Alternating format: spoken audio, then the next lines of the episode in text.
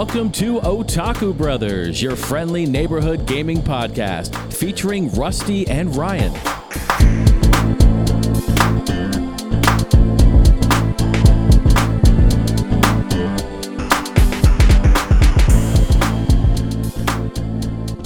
Hello everyone and welcome to episode 165 of Otaku Brothers. My name's Rusty and as always I'm joined by my forever co-host and brother-in-law, Ryan. How the heck you doing? We got frigid temperatures in Ohio right now. Yeah, it's weird. Happy New Year's, everyone. It's welcome to 2024. We're starting out here in Ohio with some sleet. We got some rain and we got some snow. So typical weather for this time of the year. Absolutely. It's perfect weather to sit down with a good old JRPG, in my opinion. Yeah. No, I'm going to go hard on some games the start of this year. We already have. Yeah, we have a lot to get into here in this episode, but I would encourage you, if you are a first-time listener of Otaku Brothers, to go check out our previous episode, all 4.5 hours of it. It was a historic Otaku Brothers episode where we talked about our games of the year. We, of course, laid out a whole bunch of stats for how many games we beat, how many hours we played certain games. Our RuneScape trophy-collecting rivalry was revisited, so that was good stuff. And then we ended the show sharing our top 10 games of the year. So I don't want to spoil anything here. If you haven't listened to that episode, I would highly encourage you to do so. And hopefully, we didn't get a whole lot of feedback in the Discord, but I hope that people walked away from that episode encouraged to play some of the games we talked about, whether it was our honorable mentions or our game of the year, or our top 10. Yeah, most definitely. There's some great games on there. It's a long one, so if it's taking you a couple weeks, totally understand. I don't blame you. There's a whole bunch of goatee podcast stuff going on, whether it's YouTube or other podcasts out there. So, yeah, good stuff. Hopefully you enjoyed that. We got a fun episode planned for everyone today. This is our Community Game of the Year special. I think about 2 years ago, that's kind of when we broke up our Game of the Year show and with our Community Game of the Year special. So we have about 7 award categories that we encourage our listeners to participate. Send us a little old email sharing their favorite game for those 7 select categories. So we'll be getting into that in the back half of the show. But if you ever want to participate in the show, whether it's our Goatee special or you want to write us a question, send us an audio question, anything that makes the show better, we're all about it. You can do that. Sending an email to otakubrotherspodcast@gmail.com. It's also in the show notes below. So we'll kick things off as we always do, talking about our life, anything relevant that we want to bring to the show and chat about. We'll also get down on some games that we've been recently playing. Again, Ryan had 2 weeks off of work. Things were really slow for me in the office, so I was able to get a little bit more game playing time in as well. So it's just good times, man. I love December because that's when we kind of settle down finally, look at the year that was, figure out what our top 10 games are. No real new releases to speak of. Nope. January is kind of similar, but now that we're over the goatee hump, now it's kind of like, man, I'm kind of exhausted, to be honest with you, because there was a lot of goatee stuff going on. We talked for about 25 hours trying to get that episode out the door. Now I'm really ready to just settle down and sit down with a really comfortable, I'm not a big fan of the word cozy when it comes to games, but cozy game. Yeah, I mean, last year was such a fast pace. It was title after title after title. And going into the Christmas and New Year's season, it's like you said, a good time to kind of unwind and then start off the year kind of evaluating how you want to play games this year, which we'll do next episode. But yeah, just hitting the backlog hard because we know those new releases are coming starting February. Yeah, man, it gets crazy. We got a lot of stuff to talk about next week, so I don't think I teased that yet, but next week we will be doing our annual special talking through our top 10 most anticipated games going into this new year. And I'm praying for my wallet and I'm praying for my backlog that it's a little less wild than it was in 2023, because to your point, man, it was multiple big games every single month. And I kind of want to just relax a little bit in 2024. Yeah, my wallet wants to have some food in his mouth. It's because, I mean, I think it was like 10 AAA titles came out last year. It was wild stuff. We were eating real good, and we're still going to be eating really well here in 2024 when it comes to games for sure. But we'll be getting into all of that next week. We'll also be kind of breaking down any kind of New Year's resolutions we have as it relates to games, any kind of backlog titles that we really want to focus on chipping off the backlog. So more on that next week. Again, today we're here to read a whole bunch of emails, and I've been kind of wetting my whistle trying to drink a tremendous amount of throat coat tea because we've got a lot of emails to read through at the back half of the show. Thanks to all of you wonderful listeners.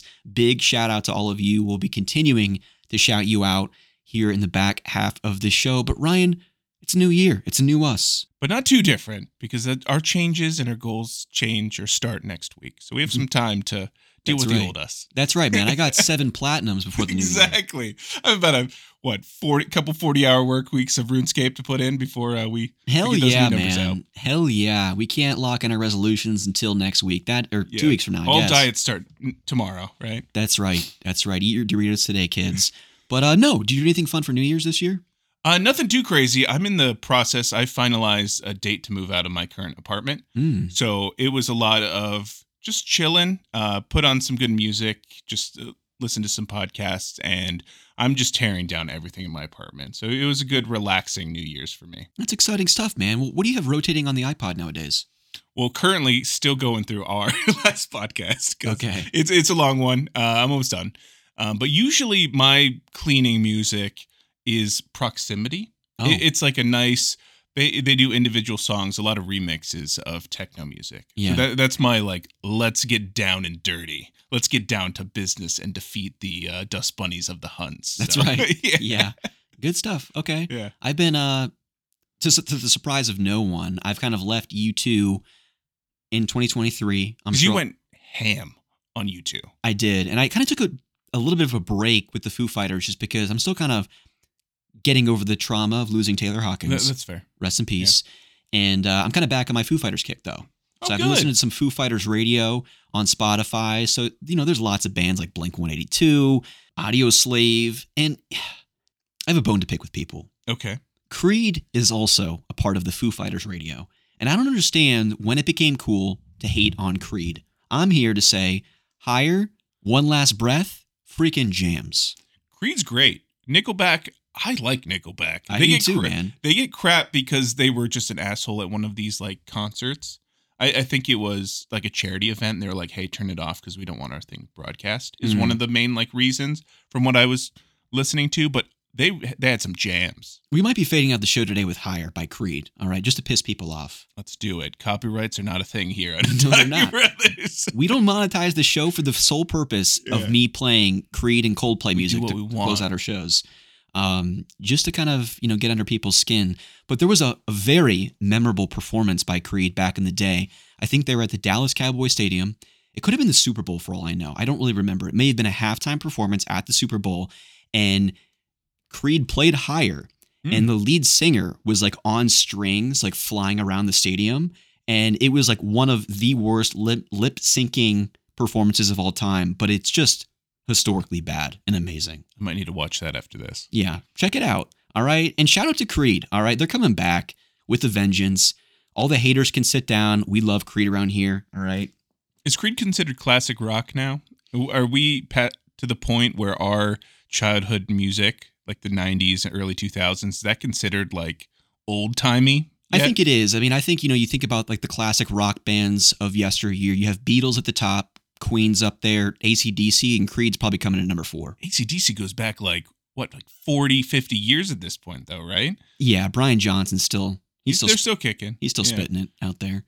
But yeah, all right, good stuff. So that's kind of what's rotating on my iPod Nano. Cool. Right now. I still have my chunky original, the iPod Video. That was the first one I got. I think Lauren had a Shuffle.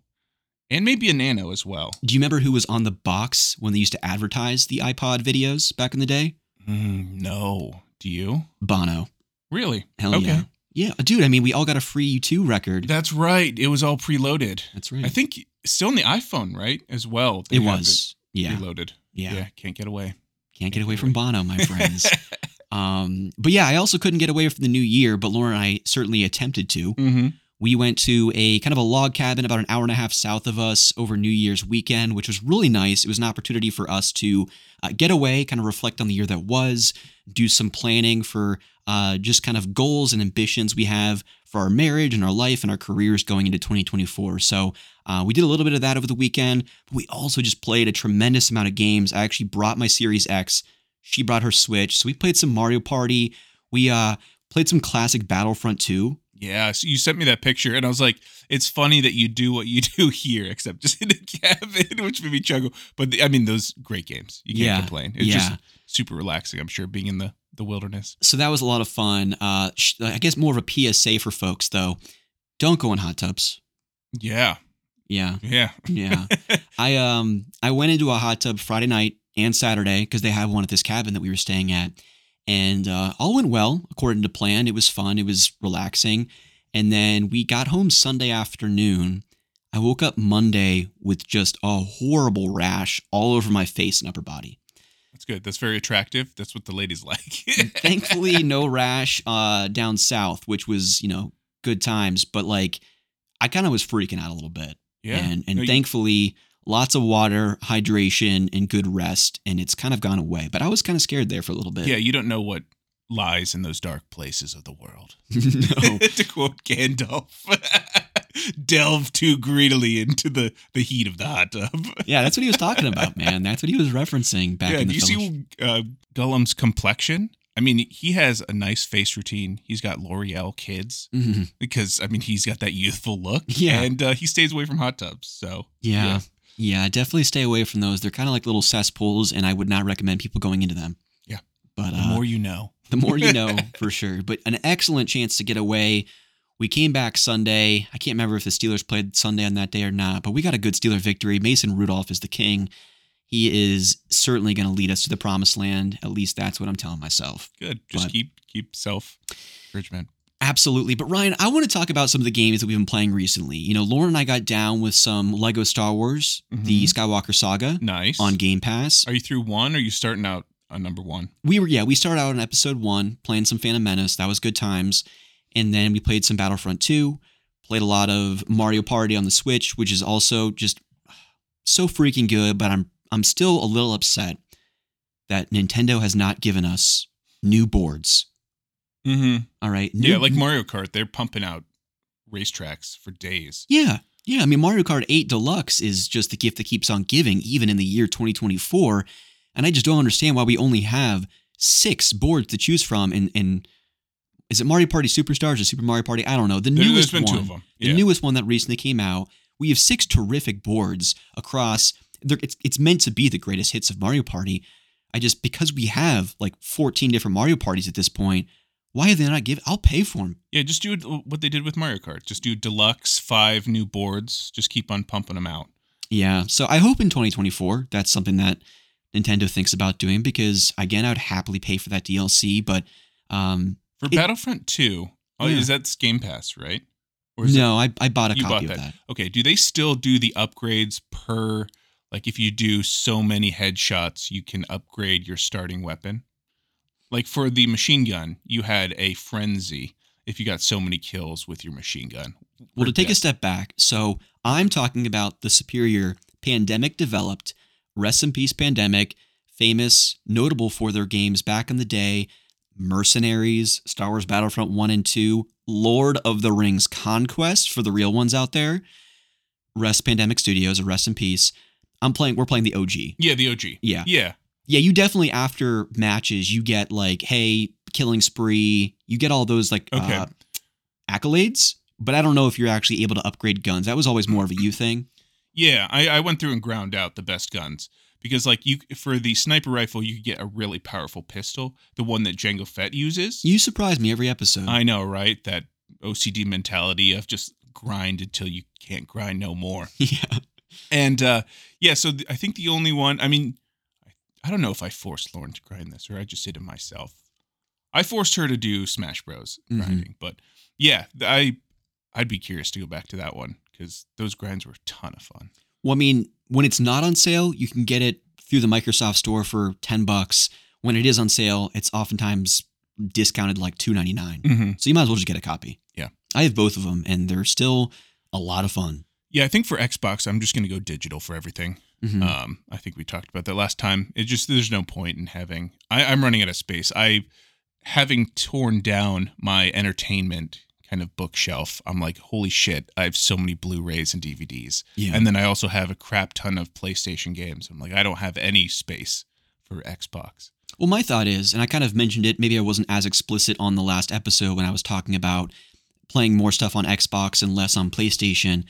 Lies of P is the perfect example for me of, I played it on Game Pass, loved the hell out of it. Spoiler alert, it was pretty high up on my GOTY list. I'm absolutely going to buy a physical copy of that on PlayStation 5 at some point, okay, you know, and replay it.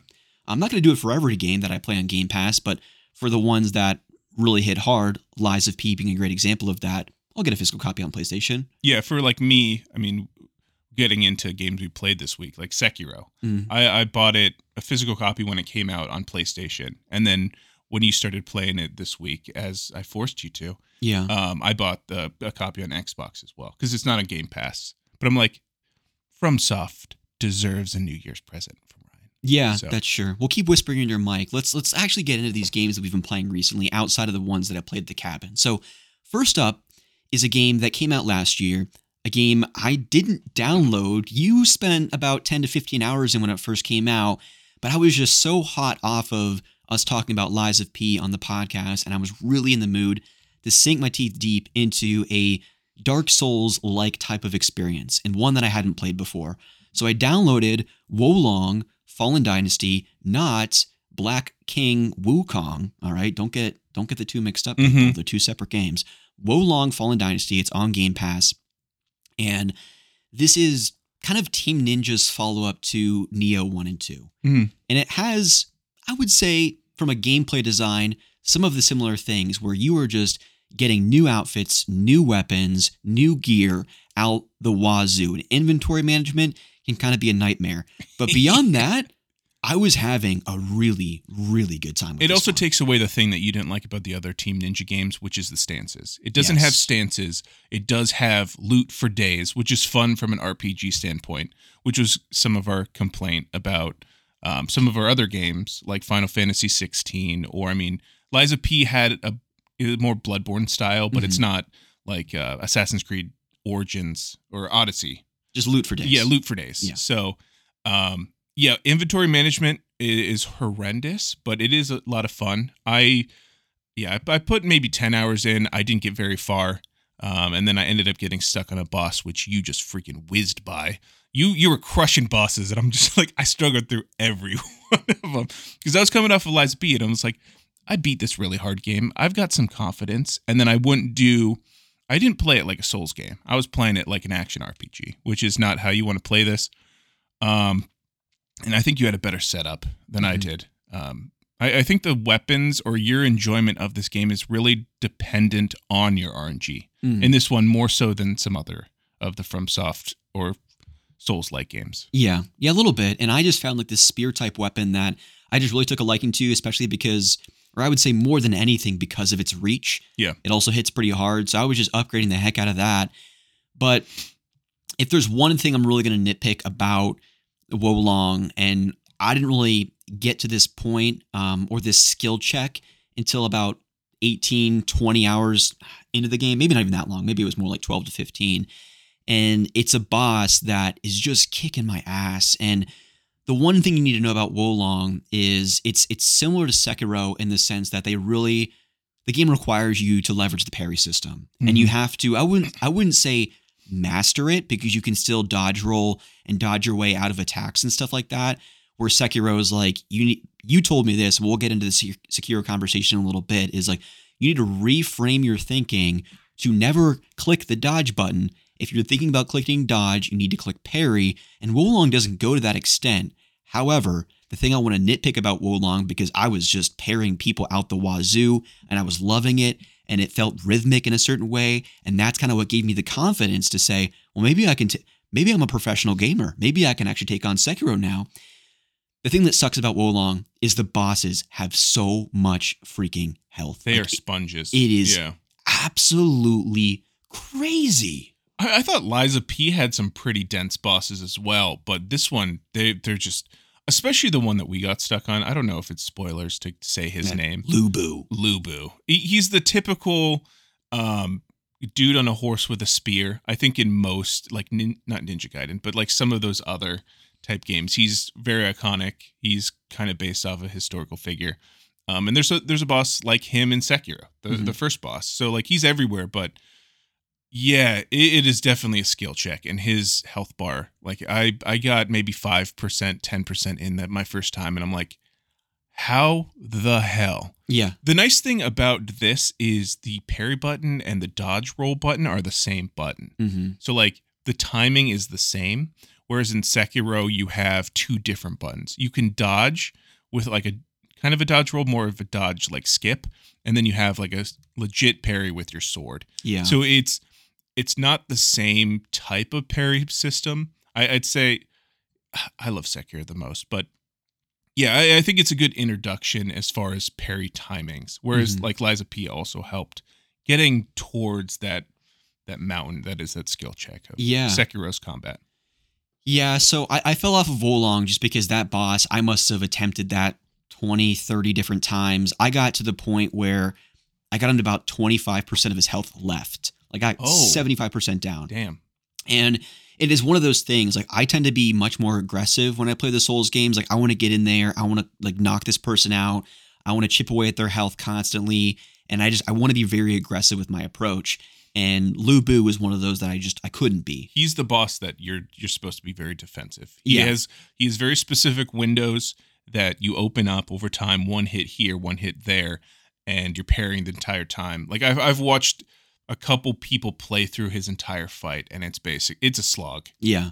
It's like a 10-minute fight of you're going to get potentially one shot if your build's off. Yeah. And that was the video that I saw was you cannot go in for an attack. You have to wait for him to come to you. Yeah. So they do these kind of unblockable attacks, like the red parry attacks. And if you hit that, you do have like a stagger meter for the boss, and then he gets staggered for a critical hit every once in a while, and that's kind of what you have to grind out on this. And those attacks are like, yeah, I'm going to wipe out 75% of your health. Yeah, it kind of sucks. So I want to go back to Wo Long, and we'll get into the Sekiro discussion here in a second, and whether or not I can continue to move forward with that game. But Wo Long, what I was liking so much about it was similar to my experience with Lies of P, where I was just really anticipating beating that boss, getting to that next area. Similar to Lies of P, Wo Long is almost kind of segmented into these like little mini chapters, or these little mini zones. So it's relatively linear. You can go off the beaten path, but for the most part, it's pretty much A to B, which I kind of liked a bit. Like if I want an open world Souls game, I'll go play Elden Ring. Yeah, it's mission based. It's very much how Neo is as well. Yeah. And if you want to, so they have kind of like an A track, B track for some of these missions where it's, you grind out like the story mission. And then on the backside, it's like a boss in a smaller arena. You can replay it at night. Yeah. And then you grind out some of the materials. So like the stuff for your armor, the stuff for your weapon. Yeah. And I like that a lot. It was just this Lubu boss really, again, going back to the skill check thing. And on Reddit and YouTube comments, like people tend to say, this person took me 6 hours. This person, I gave up on the game because of this boss. So I think I just needed to kind of take a break from it, similar to Lies of P. Yeah. Maybe I go back to it at some point and I knock him out. But again, it's definitely a test of patience more than anything else. Yeah, it's hard doing the biggest skill check in the middle of your game. Like not even halfway. Because I looked at the boss list, and Lubu is, I think, one or two before the halfway mark. Mm-hmm. So it's hard to do it that early in the game to have like here's the wall that's going to stop you from playing this game. I think my favorite part about Wo Long is the customizableness of it. You do have to get maybe 5 or 6 bosses in before you get full access to like respecking without any cost. But the ability to just completely respec based off of a new weapon drop you got is amazing. Yeah, and it's very Fashion Souls-like because you're unlocking so many armor types all the time and so many very unique designs that you can kind of fashion it up a little bit and not worry too much about the actual attributes of each armor set necessarily because you can upgrade and kind of tweak things so often. Yeah, and what's nice is also, so like there's a star system on each one of your armors. So you have 1 through 4 before New Game Plus, and New Game Plus adds 5. And what those stars mean is basically you have three attributes for a 3-star piece of armor or weapon. And then you can go in with this blacksmith who's, like I said, 5 bosses in after you beat a certain boss. You can customize any of those skills. It takes a lot of resources and a lot of gold, which you can grind out if you really want. But like you can build builds based off of weapons pretty easily. It's just somewhat costly. Mm-hmm. So like I was building, I had a cool like monkey staff. And then I also got these twin blades. So I'm like, I want a lightning weapon build. So all my skills that I put onto this, my armor that I upgraded, and then my weapons were all, I want buildup of electricity. I want like electricity or lightning damage. It was all focused around that, trying to figure out a strategy to beat Lubu. Yeah. So it is there. I don't think Neo had that ability to be that kind of unique with your builds. Yeah, I never got far enough. Yeah, I really like it, but it's just freaking hard. Yeah. Well, speaking of really freaking hard, Ryan. Yes. Sekiro. So Lubu, I had to move on. I said like, all right, I feel like I have enough training to go back to Sekiro. And when Sekiro first came out, you and I both bought it, I think at launch or near launch. And there's somewhat of a skill check very early in the game. And he's the ogre. Yes, before the first boss. Yeah. And so I got to this back then and I was like, absolutely not. I must have tried it 40-50 different times. I was ready to snap my controller in half and I just said absolutely not. I just don't think this game is for me. Yeah. And I think since then I've beaten Bloodborne, Demon Souls, Dark Souls 1, 3, Lies of P, played a little bit of Wo Long. I felt like, all right, I think I've had enough training. Oh, you're a good gamer. To tackle this game. Yeah, you have some hard ones under your belt. Yeah. And got to the ogre again. I think took me about 10-15 attempts, beat him. Mm-hmm. All right. And then I got to the first boss. I was texting you pretty traumatically, like this game is ridiculous. Yeah. But I persevered, got through the first boss, and then just beyond the first boss, I ran into this crazy ass bull. The raging bull. And he was kicking my ass. I was just, here's my problem with Sekiro. All right. So much of this game I love. I love that, you know, you're this shinobi, the traditional FromSoft lore building where like everyone's like whispering under their breath and you have no idea what the fuck they're saying. So I have to go to a guide and ask someone or ask you like, what is actually happening here? Like that's the kind of stuff I love about FromSoft. Yeah. It's kind of like Dragon Quest. Like they don't change the formula up too much. This is the bones of what makes a FromSoft game, right? And just the setting of it, you know, kind of feudal Japan. It's just fantastic. But this game just never allows you to breathe. And in Dark Souls and Bloodborne and Elden Ring, Demon Souls, like the games are hard as hell, but they always kind of allow you in some way, shape, or form to be flexible with how you want to play the game. And Sekiro was kind of the first time where Miyazaki is like, you're going to play the way I want you to play. And you have to, without a shadow of a doubt, master this parry system. Otherwise, you are not going to make progress in this game. Yeah, and it's going to be far less fun. And yeah, the Raging Bull. So you have two mini bosses, then the first boss, which you beat, and then you have this mini boss, the Raging Bull. And then it opens up into this open world. But my problem with that is like you kept telling me, Rusty, just get past the ogre and it'll be fine. I was like, okay, I can't get past the ogre. I hop over this cliff and there's another mini boss there. And he just annihilates me. So I go back to the save point. I eventually kill the mini boss. Like, no, don't worry. Just get past the first boss and you'll be fine. Like, okay, I got this. So I jump in this arena and this guy, very similar to Lubu in Wo Long, he's on his horse. He's got his giant spear thing. He takes 20 or 30 attempts to get past him. And you're like, oh, dude, Rusty, good job, buddy. Like, now you can finally have fun. I'm like, yeah, man. I was looking forward to that. Let's have fun, man. Finally, let's do it. All right, 8 hours later. And then I get to this Raging Bull, and he just punishes me. The Raging Bull was, I think, the hardest for me to get past because it changed. The thing that's great about the first few bosses, and you can shit on me after I say my spiel, but each one of the bosses teaches you a mechanic that then you'll need for the first third's main boss. Up until this point, the bull locks you behind, hey, I want to teach you these mechanics. And then it opens up to this world where you can get more health upgrades. You can get like 3 or 4 health upgrades. You can get attack power upgrades with some of these other bosses around the world. But the first few mini bosses teach you a few things. The first one teaches you the sweeping attack. That first mini boss, the warrior, he does the sweep attack. So it teaches you how to jump. You jump off his head. It does a lot of stagger. The ogre, he kind of just sucks, but you have to learn, he grabs you, mm-hmm. right? So you have to learn when to jump away, when to pull you in, right? So when you jump away, when he does the lunge, there's a little prompt that allows you to grapple to him and do a few hits. Yeah. That teaches you that mechanic for the first boss. So when the first boss's horse is running away, it shows you that same grapple mechanic that you can grapple over to him, use a fire move, use a crackler, and then it teaches you that.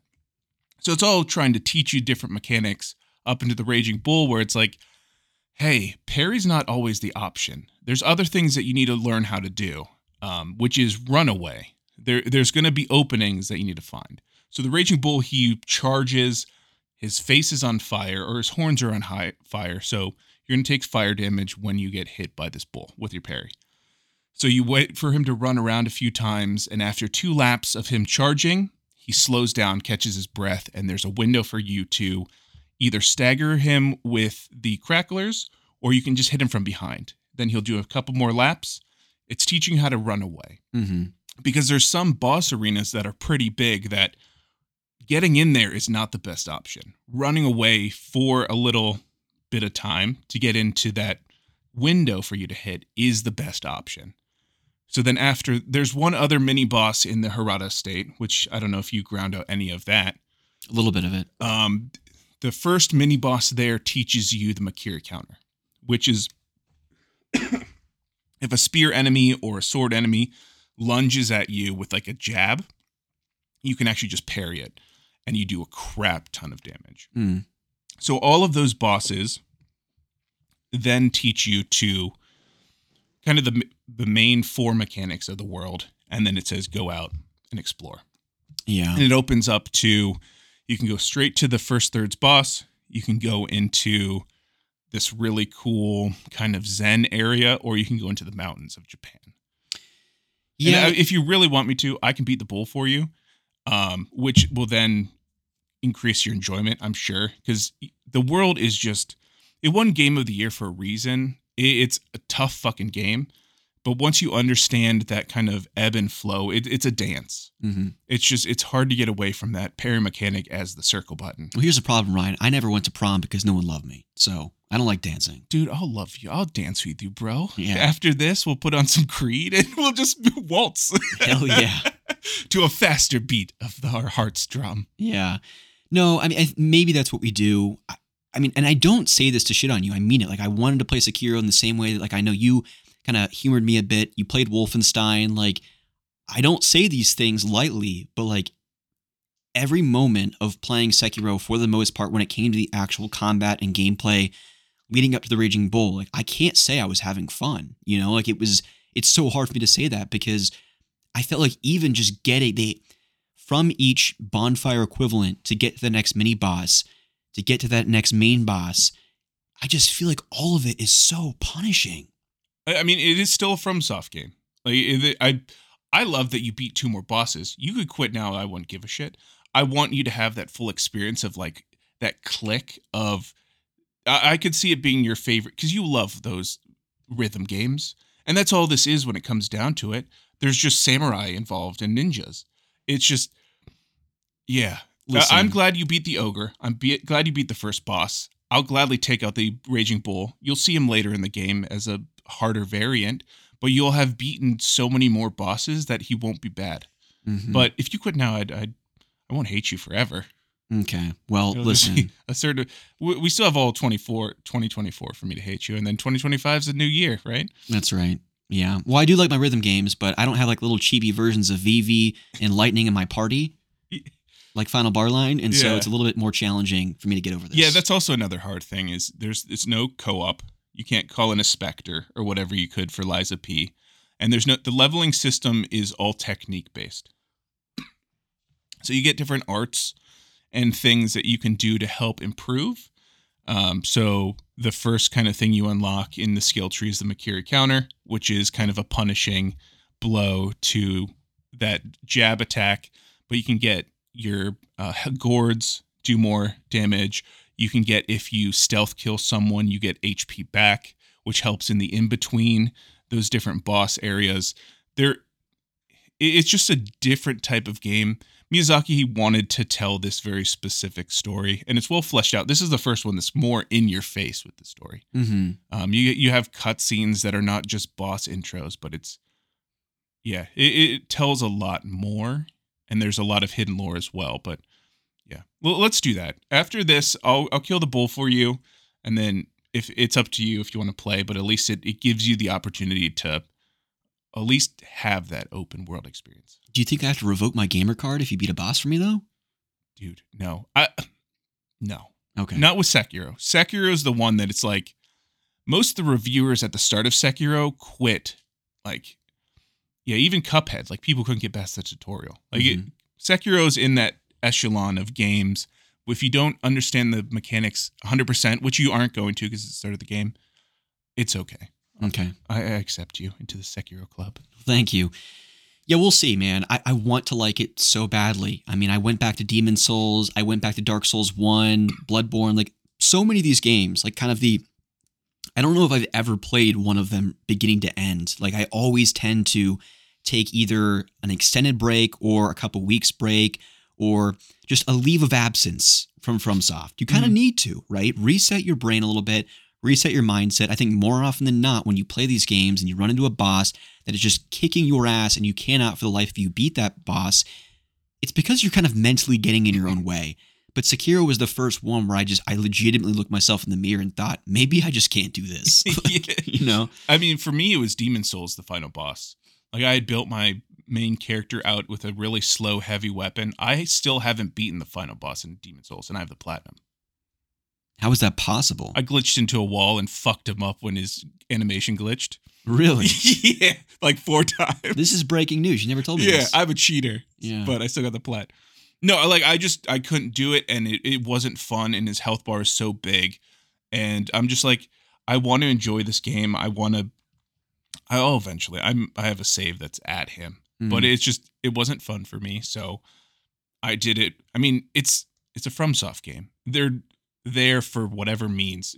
Cheating's a little iffy, but like they're punishing. So yeah, they are. I sympathize. Okay. Empathize. Whatever. Well, let me know. Get at me in the Discord. Am I crazy? Am I alone in my thinking? Is this game just like royally frustrating and just driving people nuts? I was going to say, for anyone who actually like played this game, I don't think we have any listeners who played Sekiro. No, we do. Do we? Oh yeah. I think Dean, Irish Steeler, I'm pretty sure... Blink is like a capital G gamer. He's a pro. Okay, so we got some elites. Yeah. Yeah. We had some real ones in the Discord. Yeah. I'm just trying to help you add you to that list. So maybe someday. But speaking of someday, Ryan, we got to get to these emails because the Pittsburgh Steelers play at 4:30. Playoff implications. It's getting kind of intense out there. All right. Do you have any other games that you played? No. I mean, one thing I'll kind of put out there. Again, I'm in a weird place with games right now. I really want to play a JRPG, but I pre-ordered a game called Grand Blue Fantasy Relink. That sounds like a rusty game. That comes out here, I think at the end of January. Maybe it's like the first week of February, and it's understandably a JRPG. The art style, like just thinking more concept art than actual in-game art style, reminds me a lot of Final Fantasy Tactics, Tactics Ogre, even Final Fantasy XII to a certain extent. The writing seems more Xenoblade-like, but the combat is very fast-paced, action RPG. I would liken it most to probably... like a Ni no Kuni or something? Ni no Kuni 2 or the Tales of series. Okay. And it just looks like... my kind of JRPG, kind of the thing I'm in the mood to play right now. But as we'll get into next week when we talk about kind of our gaming resolutions, one of my biggest ones going into 2024 is I want to play less, but I want to play more of and sink my teeth deeper into the games that I do end up playing. You know, I played some... that sounds like a going back to platinums? Or are you saying just explore all the mechanics? No, just longer games. Like, okay. I want to hit up, you know, stuff like Red Dead 2. Ooh. I want to go back to Dragon Quest XI. I would love to play another mainline Final Fantasy if that could become an annual tradition for me. Like, I'd love to go back and play Final Fantasy X. I've started that so many different times. Yeah. Rogue Galaxy is a level 5 RPG that came out on the PS2 that was remastered as part of that kind of PS4 collection of games. I have that installed on my PlayStation 5 right now. I just want to play more JRPGs, but I didn't want to jump into one too early in the year. And then we have Grand Blue Fantasy. One of Final Fantasy VII. Well, I have Grand Blue Fantasy Relink at the end of this month, and then I have Final Fantasy VII Rebirth at the end of February. I just don't want to play too much all at once and burn myself out. So I'm trying to tide myself over a little bit, and by doing so, I'm playing, and I went back to Theater Rhythm Final Bar Line. Okay, so nice. Getting my taste of JRPGs without playing them a whole lot right now, and man, that's just been so much fun. I was very much, you know, Blink, our good pal, he talked a lot about this in his Game of the Year stream and his Game of the Year video on YouTube. Go check out Blink and Blinkoom out there on the interwebs, of how he just kind of binged Final Bar Line all at once. And I was very similar.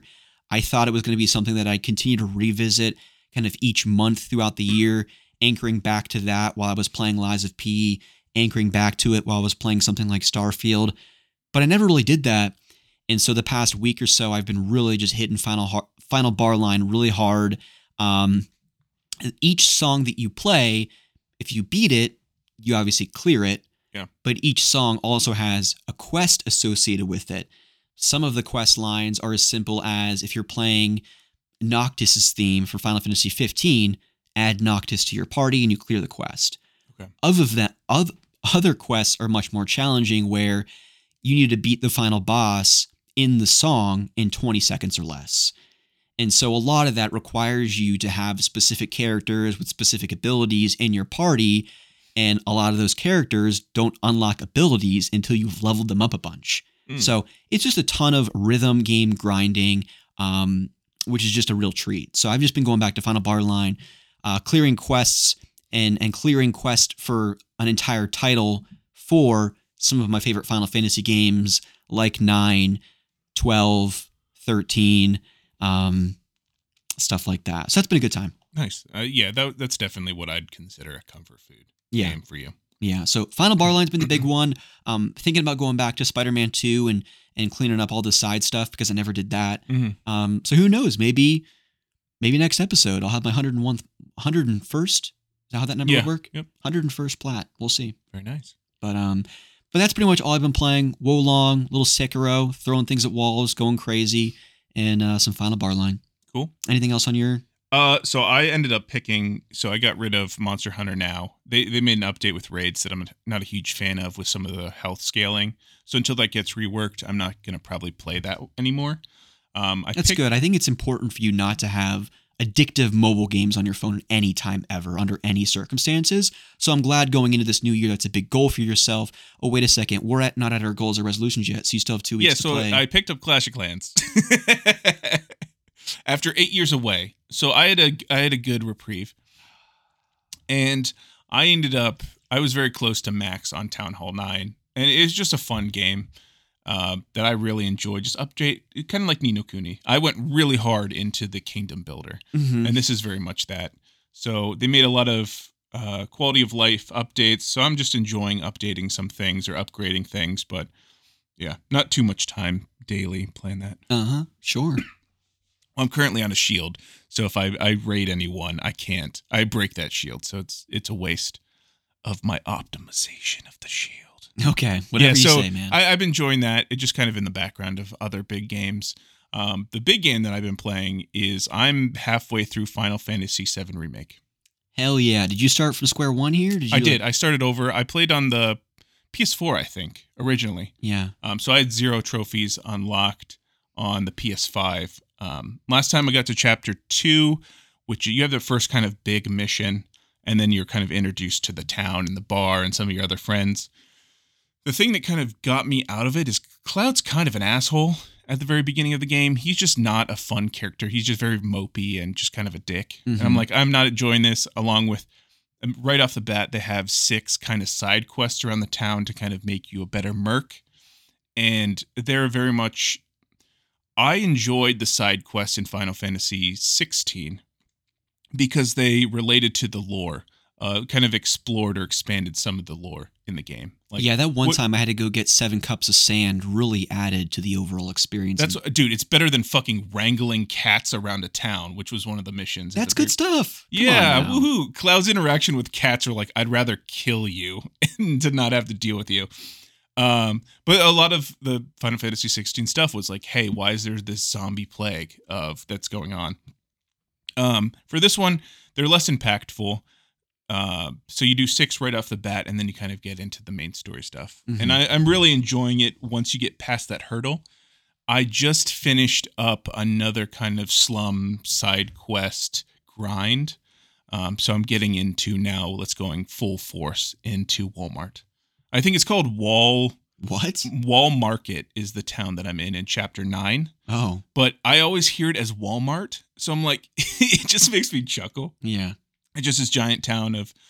I mean, so from my experience with Final Fantasy VII, I played the original game on PlayStation up into the point where this game ends, I believe. So I don't know. I don't want to mention any spoilers. Sure. Anything. Yeah, absolutely. But yeah, so I think...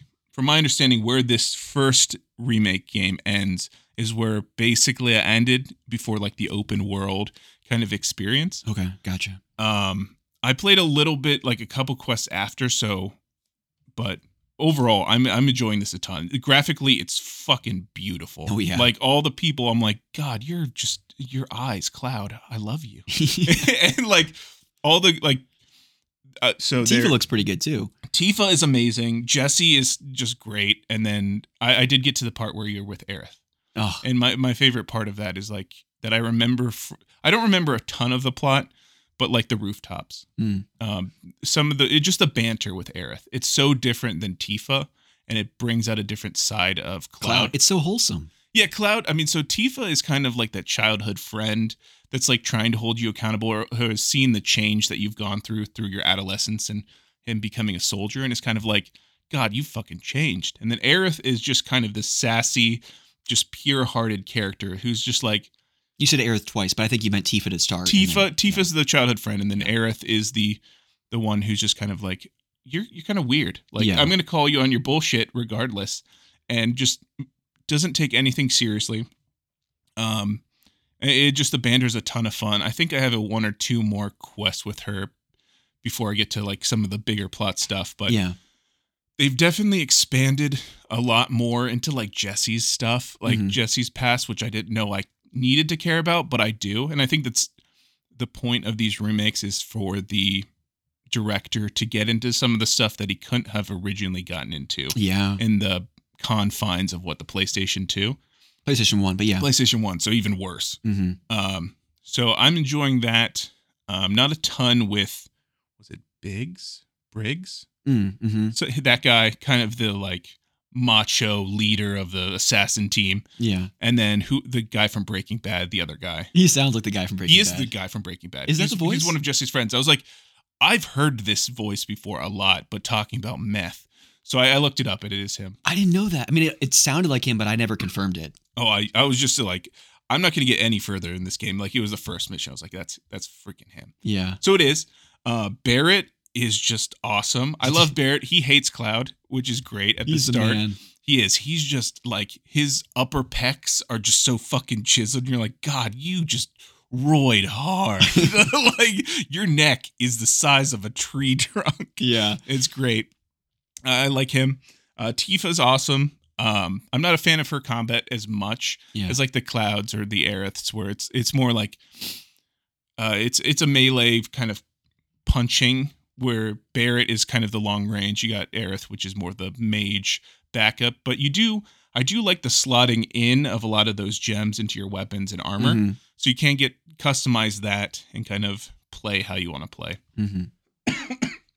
You're dying. You okay over there? I'm doing all right. I'm a little under the weather. I generally don't get sick, but when I get sick, it's generally because of temperature changes, like really quick. Yeah. And the quick shift to snow is just, it's got me. I ended up taking a day off this week. I think Wednesday or Thursday. One, it's hard to get back after being a week or two off. Yeah. And then I got to start Final Fantasy if I'm feeling a little off. Dude. It's good stuff. I do like... I'm trying not to get into plot. I do like that they got more into kind of his soldier side. Mm-hmm. There's a sequence with on like a bike that I really liked. Oh, that was sweet. It was cool. Like, I don't believe that was in the original. I remember a sequence similar, but at a different point. Mm-hmm. But like getting to see like, hey, my ex like war buddies and how fucking nuts they are. Like, you're like, okay, cool. There was one boss where you get to go through a sequence of you're customizing your experience by kind of what you discard, which was really cool. I played it in a way that I thought would be good, but I'm sure I could have made it way easier on myself. Yeah. I thought that was a really unique experience. Merlene, the little daughter. Yeah. I couldn't tell. So she's related to Barrett. Is it Tifa's daughter? I think she kind of looks like Tifa, if I remember correctly, but I don't. Because it's Tifa and Aerith are the love interests. For Cloud. Yeah, for Cloud. And then Jessie is just kind of the flirt who wants to do stage work. Yeah, yeah. Because she's always joking, like flirting with him the entire time as a joke. Yeah. Okay, so that's my understanding. I was like, I don't know whose daughter that is or if, like, I couldn't figure it out. Hey, Chrono's Correction Corner, let us know. Yeah, please tell us who Marlene's, not wife, Jesus. Parents are. Yeah, it's Barrett and someone else. Yeah. So she was just freaking adorable. Everything Aerith, I love. When you just go into that little saloon, it's just it's a great little reprieve, you know, where the jukebox is. You can play darts and stuff like that. I play darts for sure. Yeah. I wanted to kick ass because you had to wait for a period. I'm like, what's around here? I'm slowly collecting like chocobo tracks and things. Well, eventually something you're going to love is deeper into the game, you can go into a gym as Cloud and work out. And so there's a mini game where you can do squats and pull-ups. I bet it's going to look ridiculous. I'm sure he still has his sword on. It's amazing. It's so good. Let's see. The combat is great. You like it? Yeah. So I don't know how different it is from like 13 or some of the more, I don't know if it's a controversial in the grand scheme of like Final Fantasy players. When it was advertised, it certainly was because the diehards wanted the turn-based combat. And I think the director of the game, same guy for Kingdom Hearts. What the hell's his name? I don't pull names out of my ass. You pull names out of your ass. Tetsuya Nomura. Okay. I can't believe I don't know what was wrong with me. It's all right. It's a new year. Starting early, bright and early. So. Forgetting names. Yeah, no. So I love the combat. It's kind of like what, I didn't play much of Mass Effect, but it's a kind of that squad base. You can switch between characters and pop off abilities. Mm-hmm. It's seamless once you get used to it. Like the first boss or so, you're like, why would I switch to anyone else besides Cloud? Because you don't have a lot of customization at that point until you can start slotting different things. And then once you get the ability to scan opponents and you can say, hey, this one's weak to electricity. So I'm like, I've got an ability on Cloud. I'm going to hit that off, quickly switch over to, I think I have Barrett as my electricity guy. I'm going to have him pop off electricity so I can try to get a stun. And like you're filtering through but like mainly focusing on Cloud is combat for me. Mm-hmm. So I'm really enjoying that. What about the music?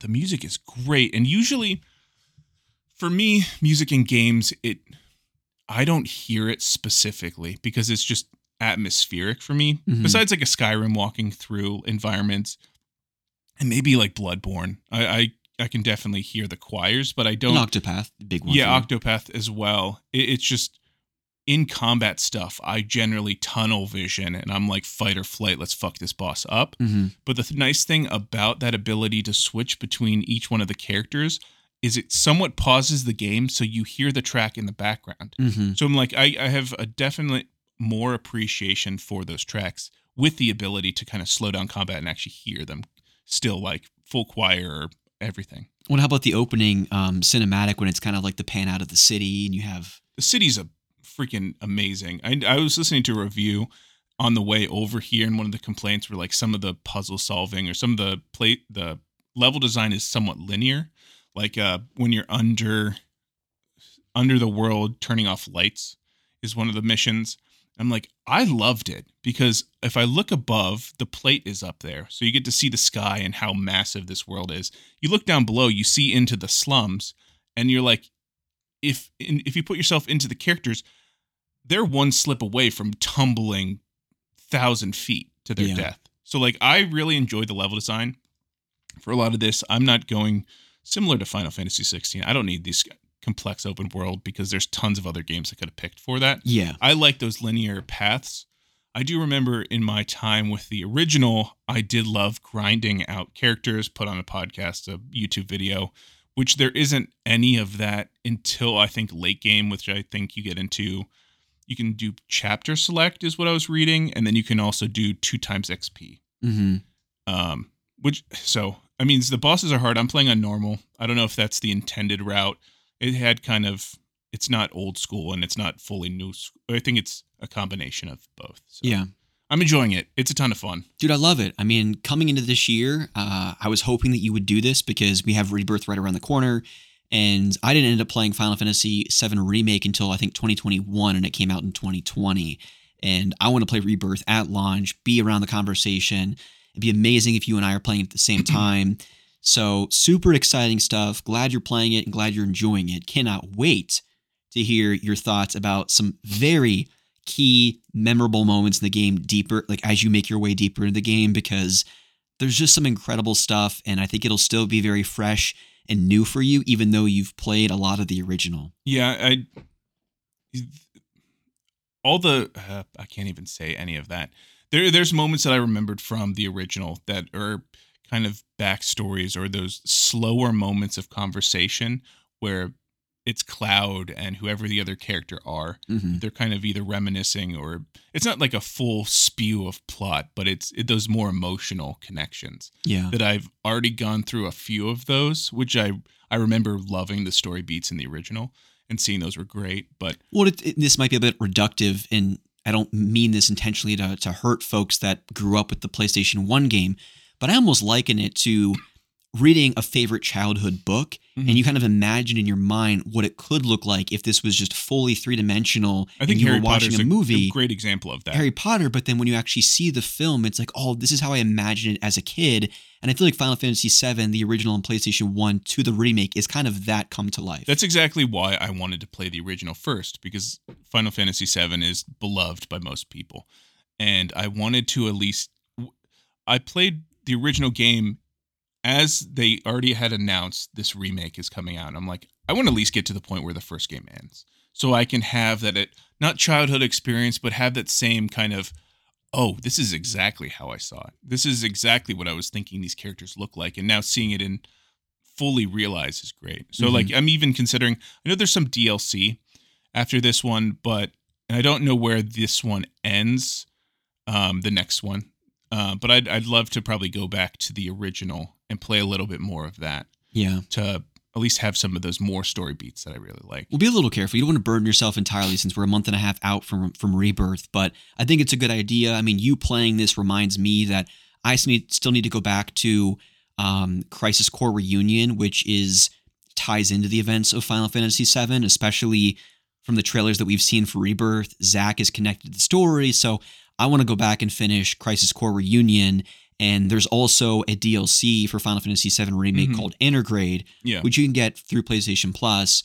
I need to also play that, so I definitely have some homework to do before Rebirth as well, but I think at the very least, bare minimum, if you can just get through Remake in anticipation of Rebirth, I think you're going to be in a good spot. Yeah, I mean, I'll definitely have beaten the game by the next time we record in a couple weeks. Yeah. Because, I mean, I did 15 hours in 3 days. So I'm ready to probably knock it out this weekend. Hell yeah. Get hard into it. So far, I don't know if I think after you beat the game, there's a hard mode. I don't know if that's required for the platinum, but I definitely want to explore the world as much as possible mm-hmm. and do some of those fun challenges. Once I kind of build out the characters in the end game. But that's a problem for after I finish it. Yeah, absolutely. Well, you're getting kind of dancing feet in over there. Sorry.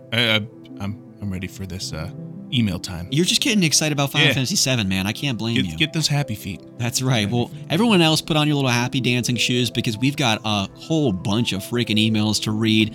I'm going to go refill my beverage, probably get some tea, switch from coffee to tea. You do whatever you want to do, all right? We're going to give you an opportunity to take a quick break. We'll be back to read the Community Game of the Year special emails.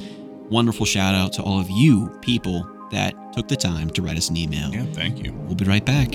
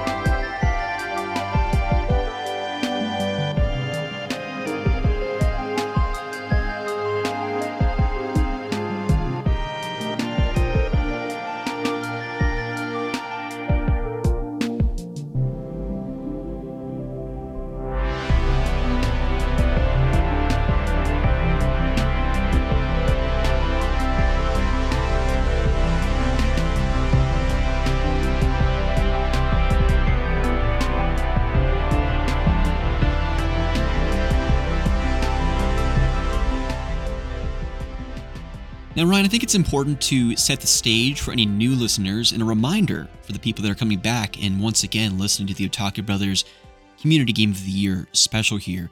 We have 13 emails to get through, first of all. Which is a ton. Which I think is a record. Yeah. I think last year we maybe had like 10, and this year we have 13. So a big shout out to everyone. We'll call you out individually and read your emails here momentarily. But this is based on a select number of award categories that we've kind of come up with over the past several years. Mm-hmm. Some of them you'd expect. We have a Game of the Year award category. Yeah, the big one. Right. But we, before we go into the actual emails themselves, we're going to talk through our selections for those 7 select categories. So the first one being Comfort Food Game of 2023. This is the one that was just easy on the mind. Maybe you kept coming back to it. Maybe you just pumped a tremendous amount of time into it because it just gave you the warm and fuzzies inside. What was your comfort food game of 2023? I think last year it was RuneScape, and that's a hard one to not add to the list because it is probably the most time I've spent. I think for me this year it was Minecraft and then a combination of that building kind of game with Tears of the Kingdom. Okay, good stuff, yeah. Good stuff. Mine, we've talked about it earlier in the show, Theater Rhythm, Final Bar Line, 385 Final Fantasy songs, just keep going back to that, grinding out my favorite party. It's just good stuff. So that was my comfort food game of 2023. Next award category, we have Slappin' OST. This is the soundtrack that had you tapping your feet, maybe doing a little dance. The same way you danced to Creed. Yes. That's right. The tip and tapping. And I don't know how I couldn't give this to any other game except Final Fantasy XVI. Yeah, that's mine as well. Yeah. I have a specific track, but I don't want to spoil any of the names of any of the characters. So it's a mid-game boss battle. Shit's kind of popping off, and it's a long one, but it's a very memorable choir orchestra track that has a few different sections to it. So definitely worth playing. I mean, it was my game of the year. Mm-hmm. Shit, is that a spoiler? I guess we're going to say it earlier. Yeah, we're going to talk about it here in a second. Yeah, it's and my favorite soundtrack as well. Yeah. Well, shout out to Masayoshi Soken, who composed the soundtrack of the game. I'm sure there were other people that were credited as helping him compose that soundtrack, but fantastic stuff. The next award category I have on my list is the Blink and You'll Miss It game.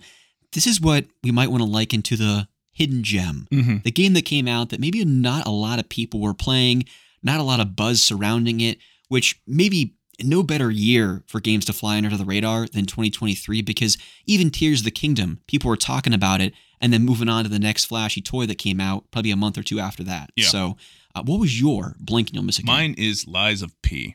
That's one that I was actually going to pass up. And then you told me, hey, you need to play this game. And I mean, originally was going to miss it, and definitely glad I didn't. And I normally wouldn't say that's a Blink and You'll Miss It game, but it is very underground from the stance that it's a developer that only has like I think one other game that they've developed, which was some MMO that kind of flopped. But it's also on Game Pass, people. So subscribe to Game Pass if you're not already for $15 or whatever it is, and give Lies of P a try. If you need some help, call your buddies Rusty and Ryan. Yeah, and it didn't seem like there was not a ton of marketing outside of like if you're following that Souls-like or Souls community. So yeah, I was definitely seeing it, but yeah, for most people who aren't into that genre, yeah, I could see you missing it. Yeah, my blink and you'll miss it is a tie between two games. The first one is Chia, such a terrific little indie game that was free on PlayStation Plus, where you're playing as this young girl. You're exploring this beautiful collection of tropical islands. You get to soul jump into other animals and just explore an island, collect a bunch of stuff, and a fun little story there as well. Good times. Definitely check it out. Bramble and the Mountain King is the other blink and you'll miss it game that came out early 2023. Also on Game Pass, if you've played stuff like Limbo or Inside, it's very much like that, kind of a side-scrolling puzzle platformer. Very interesting from a story side of things. It's kind of set in...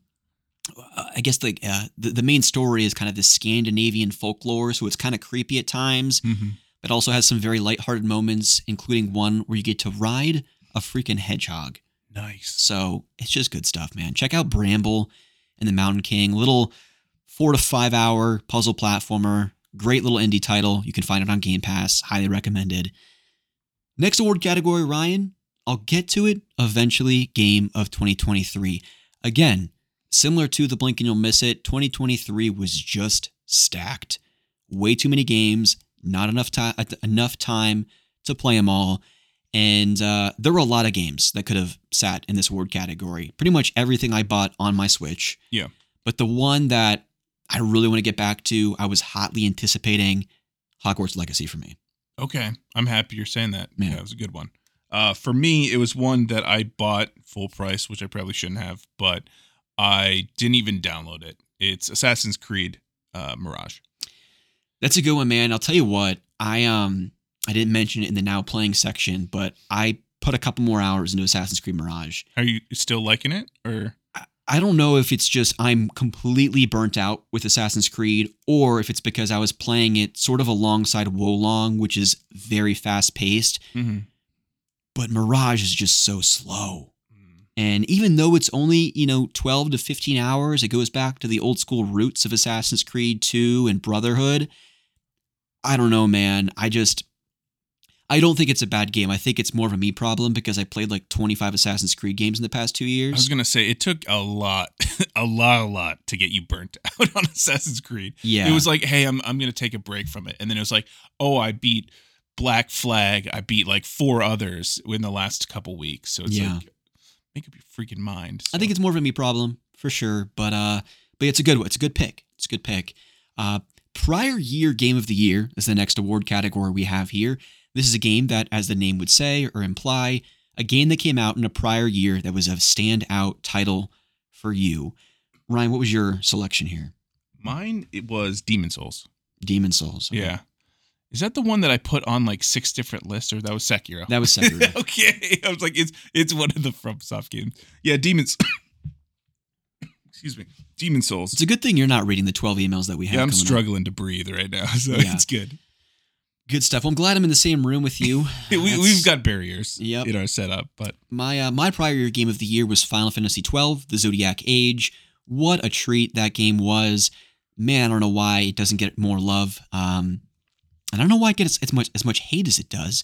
Final Fantasy XII is excellent, and I'm looking forward to revisiting that someday on the Switch. Play that game, people. What was I thinking last year? This is an award category that was suggested to us by our good friend Josh Prep. More on him later. And this is just looking back if you are someone who tends to put together a list of top 10 games. When you look back on the year before... When you look at your top 10, are there any changes in the way you ordered certain titles, or were there games that didn't make it into your top 10 that when you reflect on it, you think they should have been? So this one, I think we have listed as an optional category in our announcement, but I actually didn't. Going through my top 10, I had a really good mix of AAA games, kind of indie titles. So yeah, I was pretty happy with my list, just reviewing for this. For reviewing for the last couple episodes. Yeah, I mean, my top 3 was Assassin's Creed Origins, God of War Ragnarok, and Tinykin. There's no way Assassin's Creed Origins was not going to be my number 1. Yeah. I go back and forth between whether or not Tinykin could have even surpassed God of War Ragnarok for me. Tinykin for this new generation is kind of like what Yooka-Laylee was for the PlayStation 4 generation for me. Mm-hmm. I think it's one of the best 3D platformers of the past decade. It's when you remove like the Mario Odysseys out of the equation, right? Like, I just don't think much can compete with Tinykin outside of like Ratchet & Clank Rift Apart, Astra's Playroom. And then when you get out of that, the realm of that kind of tier of 3D platformer, man, not much can compete with Tinykin, in my opinion. The one I even I thought about most was I had Tunic at number 5. And I played Tunic like a week into December, just as I was finalizing my list. And I'm like, I wonder, I think Tunic still makes my list. It's an incredible game, but I just don't know if I liked it enough to surpass games like Golf Story, A Plague Tale Innocence, Toem, stuff that, you know, I'd been simmering on for months at that point, you know? Yeah, that's fair. Yeah. Tunic was amazing. So good. Yeah. You need to play the other one. Was it Death's Door? Yeah, Death's Door. It's on Game Pass. I have it installed on my Xbox. Yeah. You should definitely add that too. I mean, you're kind of in a weird rut right now. Yeah. But I mean, between, if you're not feeling the other kind of Souls-like or action RPGs, this is one that's very much like Tunic, and it'll get you prepped for a bigger JRPG. Okay. Maybe I'll play Death's Door then. And then last but certainly not least, Ryan, we have our 2023 game of the year. For you, I think it was Gollum, and for me, it was Lies of P. Nice. We both had quality games. Yeah. What's funny is in my notes, I have Lies of P because I switched it the morning of, but it's actually Final Fantasy XVI. Mm-hmm. But so, I mean, they're basically on par. Yeah. Either or, toss up Lies of P or Final Fantasy XVI. Excellent stuff, man. What a freaking year for video games. I mean, we praise it so much last episode. It's just, it was a great year to be a gamer, mm-hmm. and it's going to be hard to top that amount of just high quality titles, or that many titles. So I'm with you, man. It was really good stuff. And we're not done talking about 2023 because now we have 13 emails to get through from our listeners. So a big shout out to everyone else. As I said in the top of the episode, if you ever want to get in on the Otaku Brothers discussion, you can do that by sending us an email to otakubrotherspodcast@gmail.com. Or if you just want to get in on the day-to-day discussion, you can also do that by joining our Discord server. It's a $100 entry fee, but it's a one-time fee, so you might as well do it. Don't worry about where the dollars go. Just don't worry about that. Yeah, it's just emotional support. Yeah. Yeah. But no, the a lot of air conditioning costs. Yeah, no, we have a studio to operate, man. Yeah. That's all I got to say. But no, joking aside, it's a free Discord to join, and a lot of good discussion going on there. So please consider clicking the link, joining the fun discussion, and if you ever have a topic or suggested topic for us to cover in a future episode, send us an email: otakubrotherspodcast@gmail.com. But Ryan is kind of coming down with the plague a little bit, so he's gonna... I'm picking up the mantle. You had it last week, I had it this week, and then hopefully by the next episode we're all healed up. And you know, is it a coincidence, though, when I said I might need some support this year reading these emails, and you're just like, I have the black lung, Pop. Yeah, fucking Zoolander. Yeah. No, it's not. I realized in my adult life, looking back in my younger years, reading out loud is one of my biggest fears, probably above drowning in a car and spiders. Like I've actually, I have like a panic attack thinking that looking back at like popcorn reading, I like threw up in high school. Or, really? Yeah, in 8th grade, just because my brain and my mouth speak or think at different like rates, mm-hmm. and my mouth says things that my brain is not thinking, and then I just tunnel vision, so I don't know what I'm actually reading. I'm just saying words that I think I'm saying. So like, yeah, it's... I'm not a fan, but I am actually sick. That's fine, man. Well, this is a safe space if you ever want to test that theory. We can get a throw-up bucket if you need to. Maybe not this. All right, not this episode. Maybe not this episode, but if you're getting anxious, I'll support you. All right, man. Well, let's get into these emails, okay? First up. Is there any order to what we're picking? Are we doing submission order or is just kind of? Submission order, yeah. Okay. So we're going to go right down the line here. I want to check the spam folder really quickly because some emails tend to go to spam. But I did also request that anyone that sent in an email, they also confirmed it on Discord or sent me a DM just so I knew to make sure and be on the lookout for any emails I didn't see come through in the main box, but I think we have everyone here. We're going to go in through submission order. Okay. And then we do have a prize at the end. We do have a giveaway, and we're going to do that giveaway at an undisclosed time. So you can't look at the timestamps and know, because I think it is, you know, it's too tempting for folks to just say, did I win? All right, then fuck the Otaku Brothers. I'm out of here. You know what I mean? Yeah. So you got to stay for the whole episode. You have no idea when we're going to do the gift exchange. It's actually a giveaway, not a gift exchange. I apologize, but we'll give you all those details later. Okay. Don't worry about it. Sounds good. We're just going to get right into the emails. And first up is our very good friend, great friend of the show, Ryan. And you know what? We're going to, on the spot here, come up with an 8th award category that will only be something that you and I give every single year. Okay. And it is a community member of the year. And there's a variety of ways that you can earn this award. I would say one of them being Discord involvement, right? You're starting discussion. You're just getting fun things going in the Discord, and whatever form it might be, whether it's sports, general, maybe you're consistently revealing the pickups, the games that you bought recently. And Dean is probably top of the list to get that award. Okay. Dean is someone who consistently posts in the Discord. He's always chatting about the Steelers with me, which I very much appreciate because it can be a dark place sometimes. I don't know how to silence the sports section, but I see you guys talking all the time on my notifications. But more than that, Ryan, your sister, my wife, went to Ireland for work earlier in the year, and she hit up Dean and said, hey, Dean, would you want to grab dinner one night? Dean lives a little outside of Dublin, but he came into Dublin, Ireland, met Lauren for dinner, paid for her meal, and then was gracious enough to walk her back to her hotel because they went out at night and wanted to make sure Lauren got back to her hotel safely. Yeah. I mean, in my book, you've won the award. So major shout outs to Dean. You. What a stand-up gentleman, great friend of the show. And my gosh, my buddy, I will never forget when we were sitting in a pub talking about PlayStation 2. You were talking about Metal Gear Solid 2 and just, man, it was just good times. Just good times. And then I went to that other place. I was on the dance floor doing the worm, and it just got a little crazy. Rusty after dark. Yeah, got a little wild, but you know, that's what happens in Ireland. So, and just a shout out for you too, Dean. My dad and I are planning to do a trip to Ireland and Scotland next year, 2025. So be on the lookout. We'll have to hook up again and hang out. Be good times. Anyways, I digress. Dean, with his email here, Goaty Submissions. Hey guys, and hey Lauren.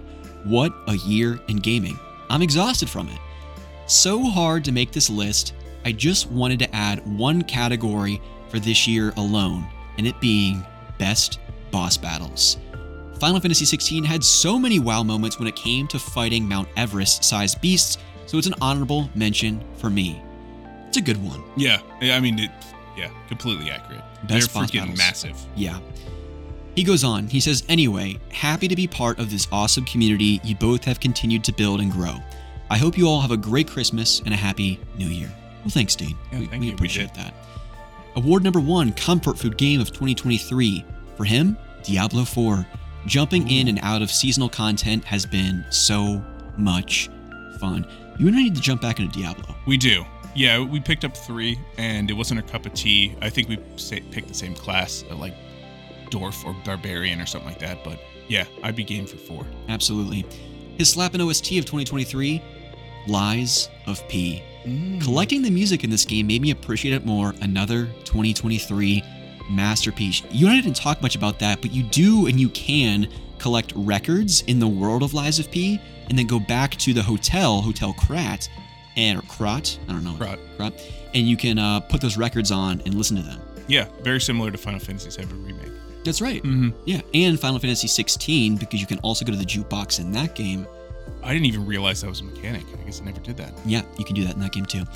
Anyways, his Blink and You'll Miss It game of 2023, Immortals of Avium. And he didn't have a write-up here for this one, but I am curious. I've heard folks talk about Immortals of Avium. I've not played it myself. No, I haven't. I thought there was another Immortals game that was similar. Well, Phoenix Rising, that's the Ubisoft Breath of the Wild clone. Yeah, that's what I was thinking of. Yeah. I haven't heard of this one. Okay, good stuff. Well, keep your secrets, Dean. You know? I'll get to it eventually. Game of 2023, Atomic Heart. Another one he doesn't have a write-up here for, but I know that's the one with the robots, right? And then like I don't know much about the actual plot, but I've seen some scenes that I'm like, this is creepy. Some like iRobot type stuff. Okay. Good stuff. I trust Ian, so I'll take your word for it. Atomic Heart, a game he plans to get to hopefully in 2024. His prior year game of the year, Control. I finished it and purchased the DLC, still yet to play, but wow. Remedy has got to be one of the best and most underrated developers around. Excuse me.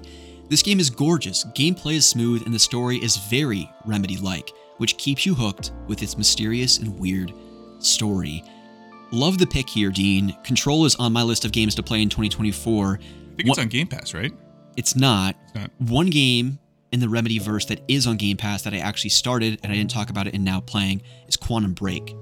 Okay. And maybe I'll talk more about that next episode of the show, but the whole Remedy-verse is very much alive, and I'm looking forward to finishing Quantum Break and moving on to Control next. So excellent stuff. I agree with you. Remedy doesn't get enough love. I'm glad they got a lot of love this year at the Game Awards for Alan Wake 2. And speaking of Alan Wake 2, Dean's 2023 Game of the Year, Alan Wake 2. I honestly thought with how long it took to make this sequel, it would stink. I'm so glad I was wrong. It gave me The Last of Us Part 2 vibes once I finished it. I had that moment where I put down the controller after the credits and thought about it for weeks. This is a masterpiece in gaming. Sorry, Lies of P. Excellent pick. Yeah, very good pick. It was my number 2 game of the year. I couldn't agree more. Wonderful stuff and something I, too, continue to think about. And that's why I'm playing Quantum Break and eventually Control. So thank you so much, Dean, once again, for writing in. Yeah, thank you. Next up, we have Alex, otherwise known as Return to Mother Base. And speaking of returning to Mother Bases, Alex is back on YouTube. So go check him out. Return to Mother Base on YouTube. One of my favorites from back in the day. And he's alive and well drinking his Diet Cokes on YouTube. So give him some love over there. And he wrote us a War and Peace novel. This is holy shit. Good God. If I have anxiety about reading out loud, I better figure it the fuck out. That looks like a YouTube script. So welcome back to the YouTube and that thought process. Yeah, no kidding. But let's get into this. He titles the email Goaty 2023, and in the parentheses, this is long. Feel free to abridge. I got carried away. Lol. No, we read everything here. Yeah, we do. We don't mess around. Rusty reads everything here. So I'll give you all the credit. There's no we in team. That's right. Good clarification there. Comfort food game of 2023 for him, Final Fantasy Final Bar Line. The timing of this game couldn't have been better. When it came out, I had a lot of air travel between weddings and conversation. Sorry, we're going to start this over. When it came out, he had a lot of air travel between weddings and conventions. And as someone who gets wicked anxiety with the whole airport process, including getting an Uber and dealing with traffic, this game was an absolute godsend to keep me level between flights. The nostalgic tunes and addictive nature that the series has had on me since the 3DS continued in full effect. I love the added music, the revisited music, and was able to, once again, experience my forever calming song that plays in Sanctuary of Zeta from Final Fantasy XI. I'm curious, Alex, did you ever get down on Final Fantasy XI, the MMO? Were you playing with Pete Dore and Happy Console Gamer back in the day? Let us know in the Discord. I'm actually curious. He said, truly, this is the ultimate celebration of the Final Fantasy series, and one that I've continued to play throughout the year just to replay songs, level up characters, and throw my hat into the DLC songs that were added throughout the year. I'm not usually one for DLC that is so far from initial release, but Barline, you got me, girl. And it was. Final Bar Line was the gift that keeps on giving. I've been playing it this week, and I'm actually kind of shocked just how much DLC there is. They must have had like 8 to 10 songs from Final Fantasy XVI as kind of that final DLC pack. So I'll probably wait for a sale and just try and get the whole season pass for it. But a great pick for Comfort Food Game of 2023. You and I were on the same line of thinking there, Alex. Slappin' OST of 2023, Alan Wake 2. Okay, in my original draft of this blurb, I had spoiler warnings over some musical bits, but the, pardon the caps, Game Awards decided to do a stellar performance of one of the most spoiler-ridden songs in the whole damn game. It's true. Thankfully, they rushed everyone off the stage at various points, so I don't think anyone noticed through the through the frustration, but in all seriousness, the music in Alan Wake is phenomenal. Remedy worked with some really talented artists to create chapter book endings that not only tell a story, but also set a sonic tone for what you just experienced in the game and what is to come. The tracks are varied, except one that is actually replayed a few times with various effects and sampling loops. If you know, you know. And Herald of Darkness captures everything I love about rock opera, music theater, and guitar duels.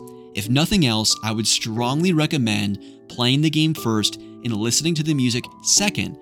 But if Sam Lake's magnum opus that ties in every Remedy game is too daunting after this 13-year wait, just watch the Game Awards abridged performance or download the Old Guards of Asgard album on Music or Apple Music or Spotify. I highly recommend the 13-minute version. I love him calling a lot of this out because that's kind of what I tried to articulate, but probably not as well as he said here, is that at the end of each chapter, you do have a song that just perfectly kind of captures the events of that chapter. Mm-hmm. And yet Remedy, they don't miss, and they knocked it out of the park with Alan Wake 2. So don't wait any longer, people. Catch up, play Alan Wake Remastered if you have to, and then jump in to Alan Wake 2. It's just so freaking good. His blink and you'll miss it game of 2023, Warhammer 40K Boltgun. Do people say Warhammer 40,000, 40K? How do you pronounce that typically? I think it's 40K. Okay, 40K. Because isn't it 40,000 years in the future, I think is the premise? Could be. Yeah. I don't know. Isn't Henry Cavill making a Warhammer universe? He might be. I don't know. The Witcher. Yeah. Yeah, I think he is. Yeah, he put down the Geralt sword, so. He did, unfortunately. It was a sad day. Yeah, but now we have a Hemsworth, the second best Hemsworth. Yeah, but that's kind of like a discount version. Hemsworth. It's very much a discount version. Yeah, it's not the real one. Anyways, his blink and you'll miss a game of 2023, Warhammer 40K Boltgun. At least I think this was 2023. Anyways, let's do some math. Boomer Shooter plus Doom 16 plus Warhammer lore and weaponry equals who the hell cares. You can fly across a room with a chainsaw and myrtleize dudes.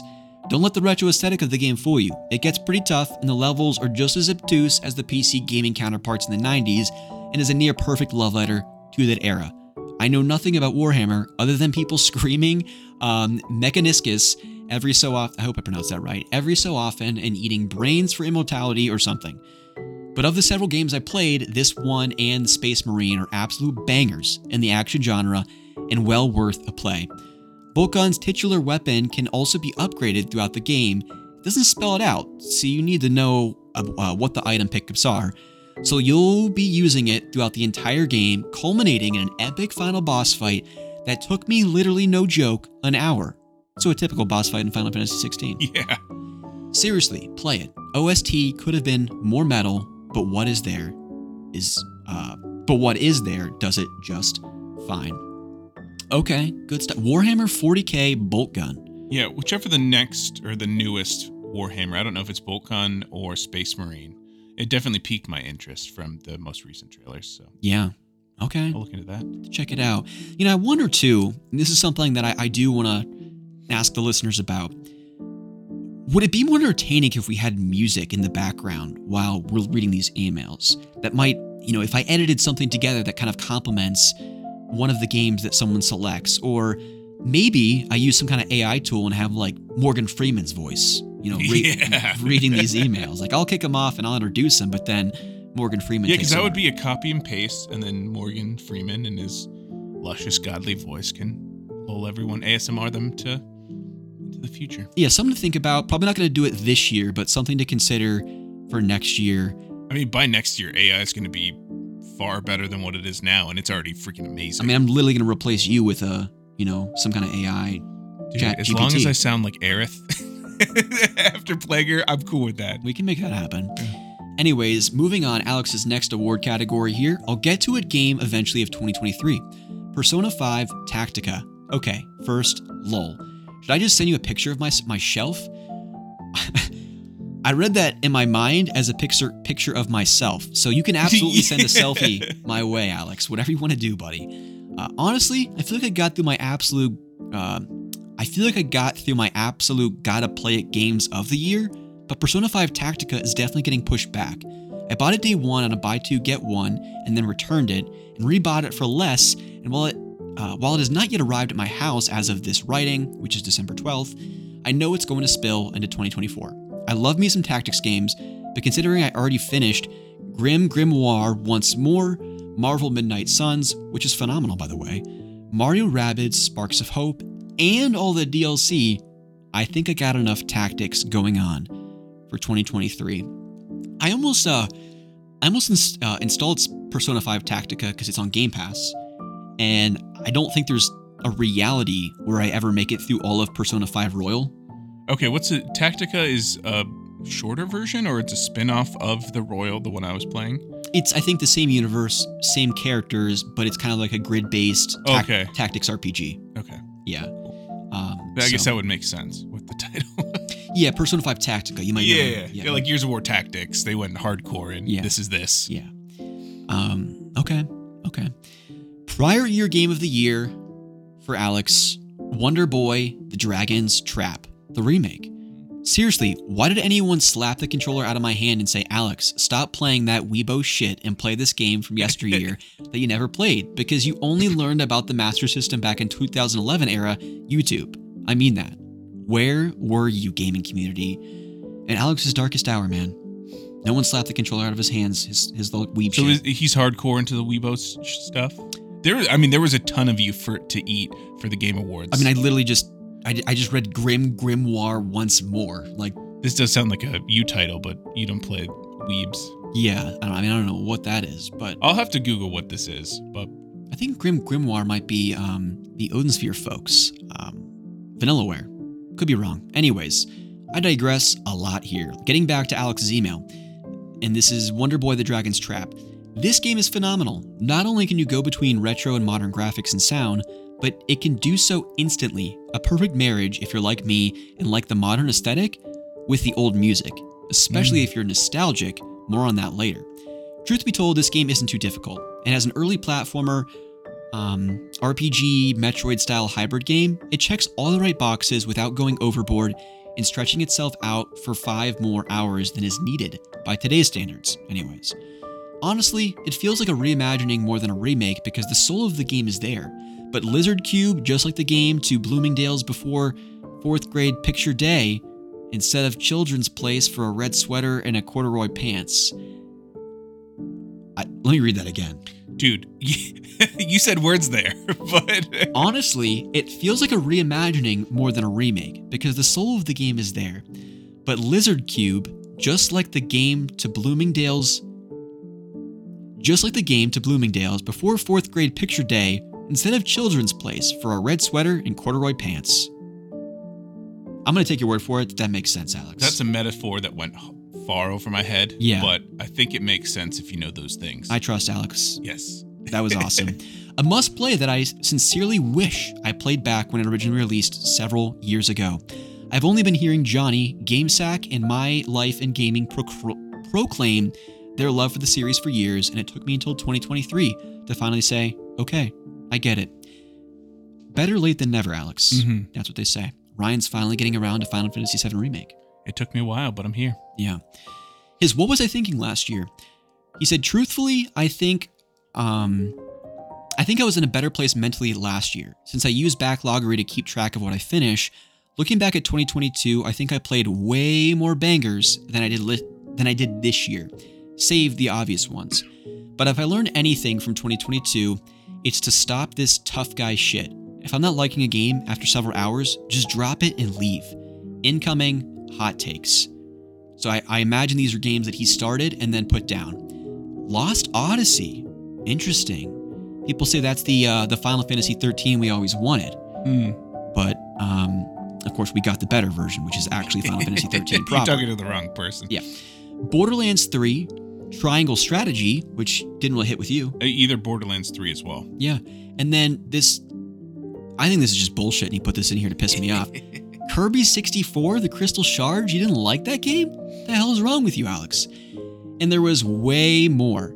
But these, oof, my heart. That's a lot of hours I could have spent playing other games. And in 2023, I really made an effort to enforce a 6-hour rule and weed out the games in the backlog that may not be my thing, or at the very least, need to be revisited when the mood strikes. Looking at you, Legend of Dragoon, Ogre Battle March of the Black Queen, and Blue Dragon. That's a good rule to have. Yeah. And I think with Game Pass, it's a perfect rule to have. Yeah, for sure. I mean, Wo Long, you're like, I'm not feeling this. I'll put it down. Mm-hmm. See what happens. But yeah. It's a good one. No, it is a good rule. And for something like Lost Odyssey and good God, Blue Dragon's like a 100-hour RPG. Yeah, if you're not feeling it after 6, put it down and move on to something else. Otherwise, you're in for a long stretch of game with something like Blue Dragon and Lost Odyssey. And that's kind of how it was with Persona 5. Yeah. It was like, I gave it a good college try, beat the first boss, but 100 hours of this, it's not for me. Keep whispering, man. People can hear you. I thought I was loud. Alex's Game of the Year 2023. Without further ado, here we go. Well, I don't do YouTube on the regular anymore. Well, that's not relevant, Alex, because you just made a video saying you're back. Anyways, he said, I always make a Game of the Month of the Year video. So while I'm not going to isolate my actual Game of the Year, because I go by what I played, these three 2023 games are definitive showrunners for me. Marvel's Spider-Man 2, Star Ocean, The Second Story R, and The Legend of Zelda, Tears of the Kingdom. All three of these games did what I hope for in this hobby, an escape from reality. Mm-hmm. Each one does it differently for that reason, and I have to at least shout the three of them out. Sorry, Rusty. It's okay. My voice doesn't need rest, needs more words. They are all masterclasses in how gaming should be done. Spider-Man 2 showed me what Disney is not doing with their IPs. Fox, on the other hand, with the Into the Spider-Verse trilogy, is exempt from my ire. How do you pronounce that word? I-R-E. Ear? Ire? Ire, I think. Ire, okay. Ask the person that doesn't like to read. Because of Miles. I've heard it before. Okay. I love the character, and I loved Miles back when he was first introduced, which wasn't a popular thing at the time since he was seen as a spider replacement, which couldn't be further from the truth. He is another Spider-Man. Not like we haven't had that before, and this game zeroes in on the fact that Peter and Miles are two separate individuals. They play differently, they interact differently, and above all else, they have unique personalities. I don't even need to talk about the actual game. It's Insomniac. It's God as a standard. But from a story perspective, they could have easily made Peter and Miles more interchangeable with a few dialogue options and called it a day, and we all would have been happy. Instead, they paid reverence to the source material and took what worked in the previous two games, said, hold my beer and watch this. I don't think I've ever smiled during an endless dude segment as much as I did in this game. I literally felt like my childhood hero and midlife crisis. Wish I grew up with him too, hero. I love that. Yeah, it's a great description. Yeah, it's a perfect summary of Spider-Man 2. And that's why I want to go back to it. Actually, I really do mean this sincerely. Check out Return to Mother Base on YouTube. He had like a 2.5-hour discussion with himself. It was very podcast format-like, talking about his highlight games of over the course of the year. And one of the things he talked about related to Spider-Man 2 was how, yeah, you had this kind of edge of your seat, 100 miles per hour main story, but you had a lot of side quest type stuff that helped to kind of complement and flesh out character stories that we didn't get enough of maybe in the main story. Mm-hmm. And that's why maybe for me, it wasn't as high up on my list, because I felt I didn't get enough of those character stories as much as I wanted anyways. And that's why I want to go back to it to kind of experience them. Yeah, whereas in the first game, it was built into the main story, whereas this one they did basically the main stories for the main plot and go in full force, and then side stuff is for character development. Yeah, absolutely. So next up we have here, it is Star Ocean, The Second Story R.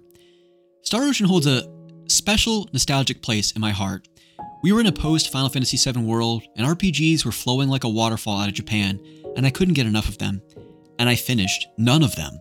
Second Story was my first Tri-Ace game, before I knew who they were. But as soon as I discovered they were all about giving tools for endless possibilities, breaking your characters, breaking the battle system, make impossible items, dupe said impossible items, we don't care.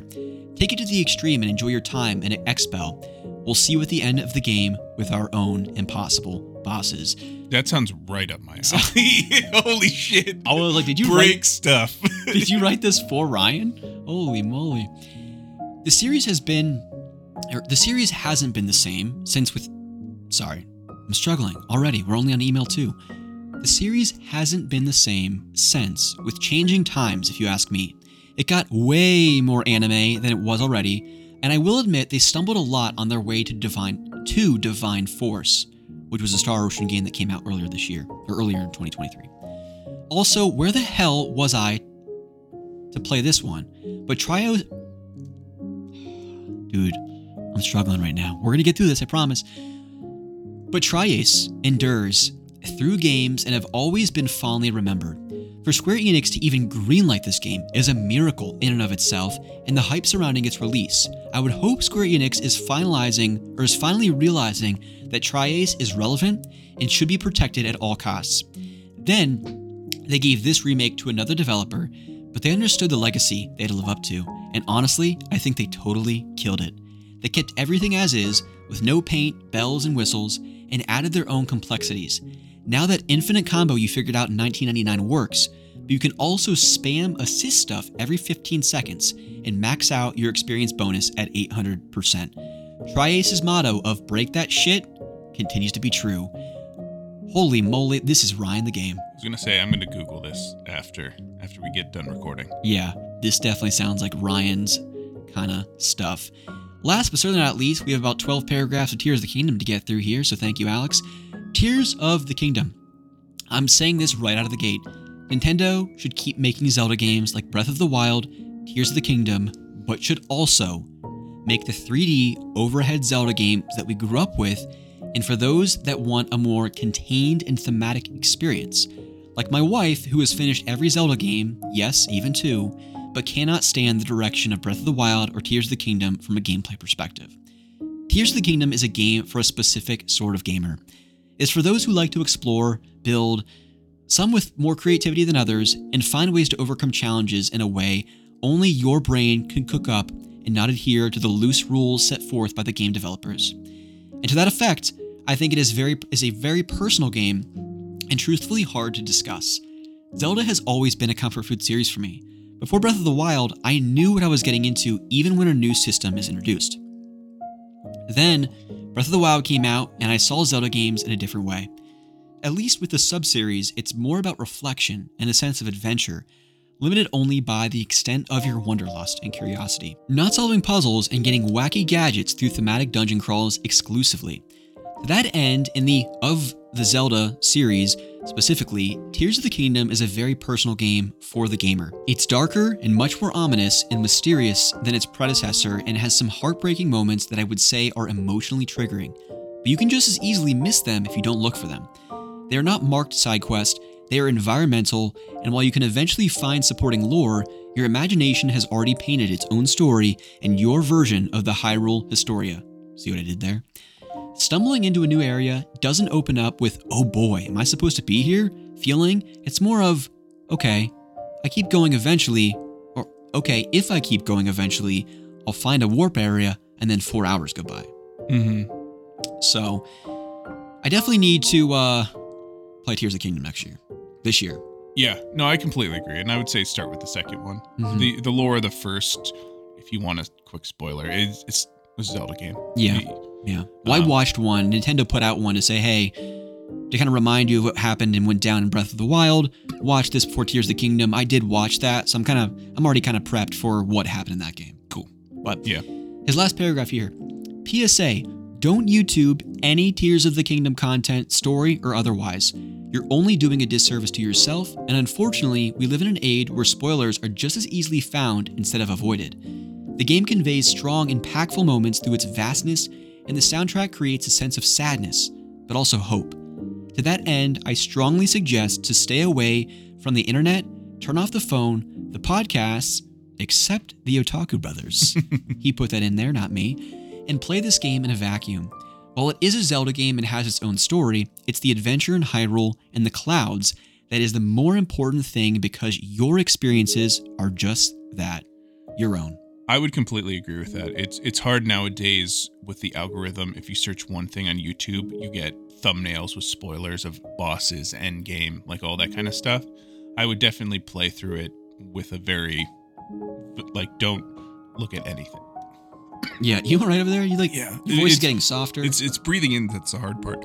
I just stay away from all the algorithms. Don't research anything until you're at a point where you feel like you've enjoyed that game. Yeah, 100%. Well, it's definitely getting me excited for Tears of the Kingdom. Hoping to play it this year for sure, and I'll be sure to share my impressions. But like Alex said, won't go into too much detail because I want to keep it spoiler light. Nice.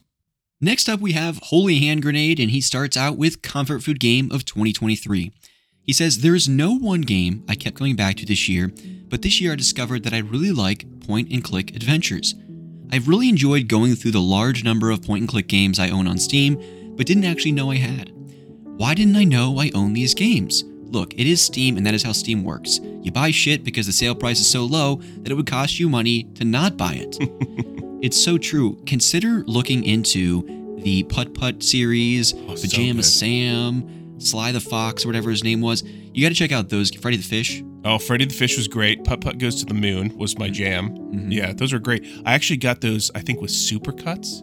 As like I got a free haircut, or I got a haircut, and then they gave me Putt Putt Goes to the Moon and Freddy Fish. So. They're basically like, hey, this haircut looks like absolute shit. So this is going to be your reimbursement. Here's your little free computer game. Yeah, those are good games. You could probably get them on Steam for pretty cheap there. Yeah. Holy Hand Grenade. All right, next up, Slappin' OST of 2023. Alan Wake 2 for him. The between chapter songs, along with some other very memorable moments, make it an easy choice for a car ride. Absolutely. If they ever print the Alan Wake 2 soundtrack to vinyl, I will be first in line for that. His Blink and You'll Miss It game of 2023, he said, I'm a little surprised I have to bring this game up, but Oxenfree 2. I didn't think the first Oxenfree was a blockbuster hit, but I thought it had a good reputation and was fairly well known. I have not heard anyone talking about 2. I do think 1 is better, but 2 is still very good. You played Oxenfree? No. It might be on my to-do list once I figure out what the heck it is. Ollie Ollie Oxenfree, though. That's my jam. Yeah. All right, number 4. I'll get to it eventually. Game of 2023. He says, there are a lot of games I would like to get to at some point from this year. Mario RPG, Baldur's Gate 3, Spider-Man, Final Fantasy XVI. But I don't own any of these games. Honestly, I don't think there are any games that came out this year that I bought and didn't finish. Wow. Good Congrats on you. Yeah, no, Mario RPG and Baldur's Gate 3 are definitely on my to-do list as well. Mario RPG looks just so wholesome. Looks great. Yeah. Oh my gosh, that art style is just terrific. His prior year game of the year, and looks like he did not do the What Was I Thinking last year, just his prior year game of the year here. He says, this is tough for me. Everyone has been talking about how this is one of the most epic years in gaming. I, on the other hand, have been playing a lot of old classics. This year I finished Final Fantasy 1 through 7. Holy crap. Wow, speaking of holy moly, Holy Hand Grenade. That's a lot of Final Fantasy. That is a lot of Final Fantasy. The Jack games, Jack and Daxter, shout out to them. All the Monkey Islands, Day of the Tentacle, Resident Evil 1 through 3. So I have a lot to choose from. Jack 1, the precursor legacy, for those keeping track here, is one of the greatest 3D platformers ever. Final Fantasy V is maybe my second favorite FF game ever. But at the end of the day, I'm going to have to go with Grim Fandango. Point-and-click adventures are kind of something you like or you don't. Most other games in the genre I wouldn't recommend to everyone, but I feel like Grim Fandango is really something special. Even if it isn't really your thing, I'd recommend you at least give it a try. And I think that was recently remastered for current generation consoles. That is I don't know if that's a Sierra game from back in the day or not, but one of the best to do it, I think, in the 90s, Grim Fandango. So I'll have to check that out. And Jack and Daxter 1, The Precursor Legacy, one of the best. Nice. So good pick there. And then last, but certainly not least, his 2023 Game of the Year. I've been going back and forth between Resident Evil 4 Remake and Pikmin 4, and I think I've landed on Pikmin 4. Pikmin 4 takes all of the best parts of the last three games, puts them in one game, and then improves them. Doing all of that while adding a progress system that none of the other games had. Pikmin 1 is one of the few games I really got into replaying and trying to beat my best time. 1 remains my favorite Pikmin until recently. So it sounds like 4 took that place, and it sits at the top of his list for 2023. Nice. That's one I haven't played, or I haven't played that series at all, but 4 looked great. It does, yeah. I think all of them are on Switch now because they had the 1 and 2 remaster, 3 was ported from Wii U, and now 4 was made for the Switch. And I bought 4. I'd like to play it. I think that'll probably be my introduction to the series, even though people say it's going to be tough to go back to the earlier ones after playing 4. I don't care. Yeah. So, good stuff. And before I forget, I do want to give a little bit of a shout out to the Telltale, The Walking Dead games, and even The Wolf Among Us. Holy Hand Grenade, if you've not played those. Walking Dead, not enough people played seasons 1 through 4. A lot of people played 1 and 2 and then kind of dipped out. So definitely play all of the Walking Dead people. Excellent stuff. Yeah, another good point-and-click game or adventure game is RuneScape. It's very much a point-and-click adventure. So is it now? It is. I mean, you do click and point and all that kind of stuff. So it's one hell of an adventure, people. Let me tell you. So, I mean, you could add it to your list. It's not on Steam, but it's got its own launcher. So, yeah. All right. Play responsibly, people. Yes. You know, it's like Bud Light commercials. Like, drink responsibly, play RuneScape responsibly. All right. Because we know Ryan isn't. All right. Next up, we have Travis. Hey, Rusty and Ryan. Attached is my 2023 GOTY selections. Sorry for the last minute submission the day before the deadline. Hope you and your families are doing well and enjoying the holidays.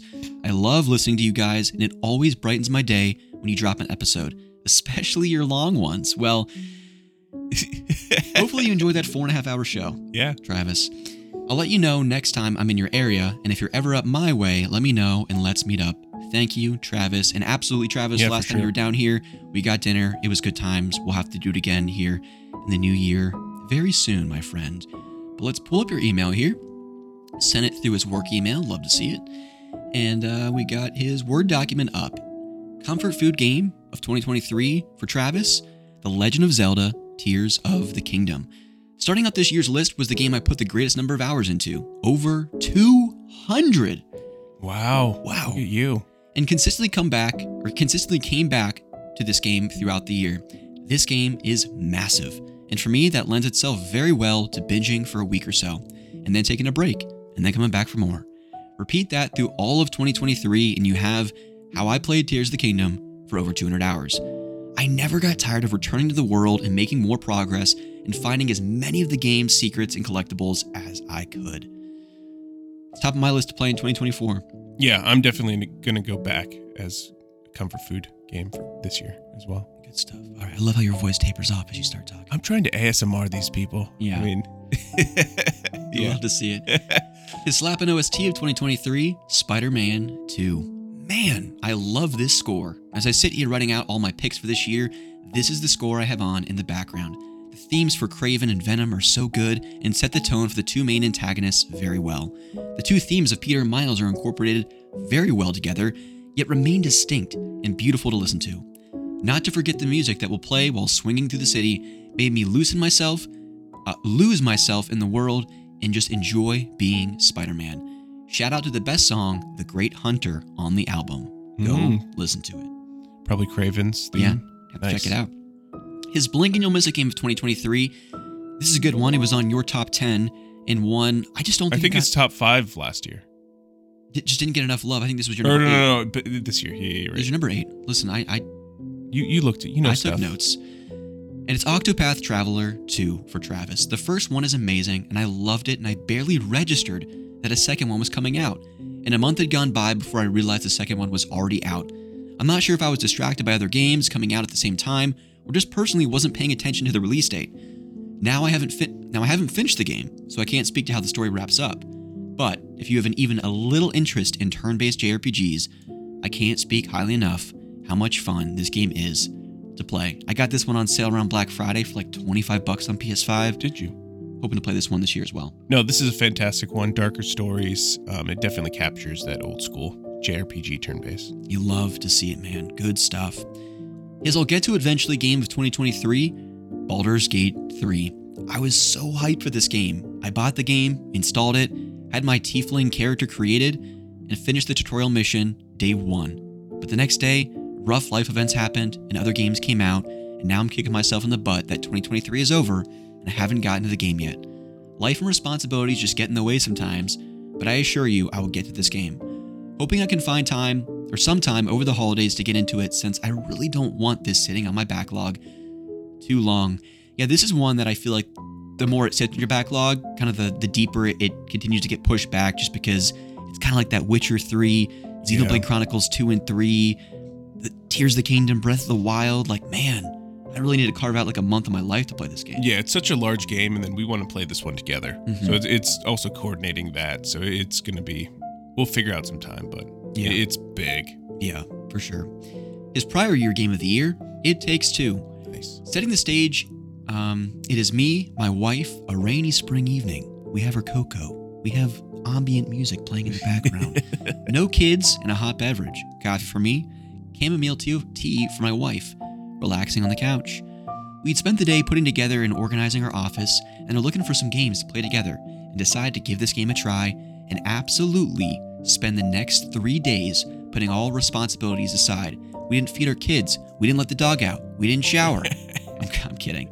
That was a little bit of a stretch. He didn't put that in the email. I, took some luxuries reading it here. He said, I fell in love with the art style, the characters, and the charming story this game had about a couple and their relationship. Beautiful story, except the part where you torture and murder an elephant. And despite the game not taking all that long to beat, it stayed with me all year and surpassed all other games in my backlog. I didn't know if you added that torturing an elephant part, but I can barely see that that's in there. That is legitimately in the email. Yeah. I guess that's kind of the interesting thing with these emails is the listeners that didn't write them don't really know where I start and stop. Yeah. So, Yeah, I can see that. That's, it won Game of the Year for a reason. Yeah, it's a great game. Mm-hmm. Good stuff. Did you ever finish that with Lauren? I didn't. It's on Game Pass, so we'll probably play it there. Okay. But yeah, It Takes Two. Shout out to them. Is what was I thinking last year? Last year, I put Fire Emblem Warriors 3 Hopes on my Get to It Eventually slot. Well, I certainly didn't get to it this year, but you know what I did play? Fire Emblem Engage, and Fire Emblem Three Houses, and Fire Emblem Awakening. But once again, the Fire Emblem Warriors game stays in my backlog another year. I suppose it is fitting since I put it in the Get to It Eventually category, but I need to call myself out on not getting to it despite playing other games in the Fire Emblem series. Well, the fact that you played Engage, Three Houses, and Awakening, even in place of Three Hopes, my freaking goodness. Yeah, that's a lot of Fire Emblem. That is a lot of Fire Emblem. I probably won't play those three games in the next 5 years of my life, let alone 1 year. Yeah, no, me neither. I think Three Houses is the one I'd start with. You'd really like the social aspects of that game, yeah. Kind of Harry Potter-like. Yeah, good stuff. His 2023 Game of the Year. Is it a surprise considering you put 200 hours into it? The Legend of Zelda, Tears of the Kingdom. He goes on, I'm a lifelong Zelda fan going back to Ocarina of Time, which is one of my first games I ever played. I thought Breath of the Wild was just the perfect Zelda game, and this was me and my wife's most anticipated game for years. I had some high expectations for it, and it delivered on everything for me. Most people know that the game has a beautiful art style, fun game mechanics, and a great soundtrack, and I agree with all of that. But for me, what puts Tears of the Kingdom as the best game of 2023 is a little more of a personal reason. Mm. He says, I played most of this game sitting beside my wife, tossing the controller back and forth as we explored the world. It reminds me of my childhood days getting together with friends for sleepovers and staying awake as late as possible for just one more round of gaming. Being able to do that with my wife makes me happy, and when it's with a game as good as Tears of the Kingdom, there is no competition for my 2023 Game of the Year. I love that. Yeah, me too. Nothing really beats the couch co-op. That's right. Feel. And Lauren and I have been trying to get more into kind of the past of the controller, or at least playing games co-op. That's why when we went to the cabin, played a little of the Skywalker Saga. We want to get to It Takes Two. So yeah, excellent stuff, Travis. Love to see it. Thank you so much. Would Lauren be interested in Tears of the Kingdom couch co-op? I don't think so. No. That's not really She's Lauren's not an open world. She's more of a farm simulator kind of person. I think her tastes have evolved since we got married. I've introduced her to some games, but I think she, given the stress of her job, she kind of anchors back to the Harvest Moon, Story of Seasons type of stuff. Okay. Just because it's really easy on the mind. Yeah. And indie games. Yeah. Digestible, like one or two sittings kind of games. Yeah, absolutely. I mean, Gree, Spiritfarer, A Short Hike, she loves those types of games. So, but I'd love to get into that. Chia. She liked that one maybe.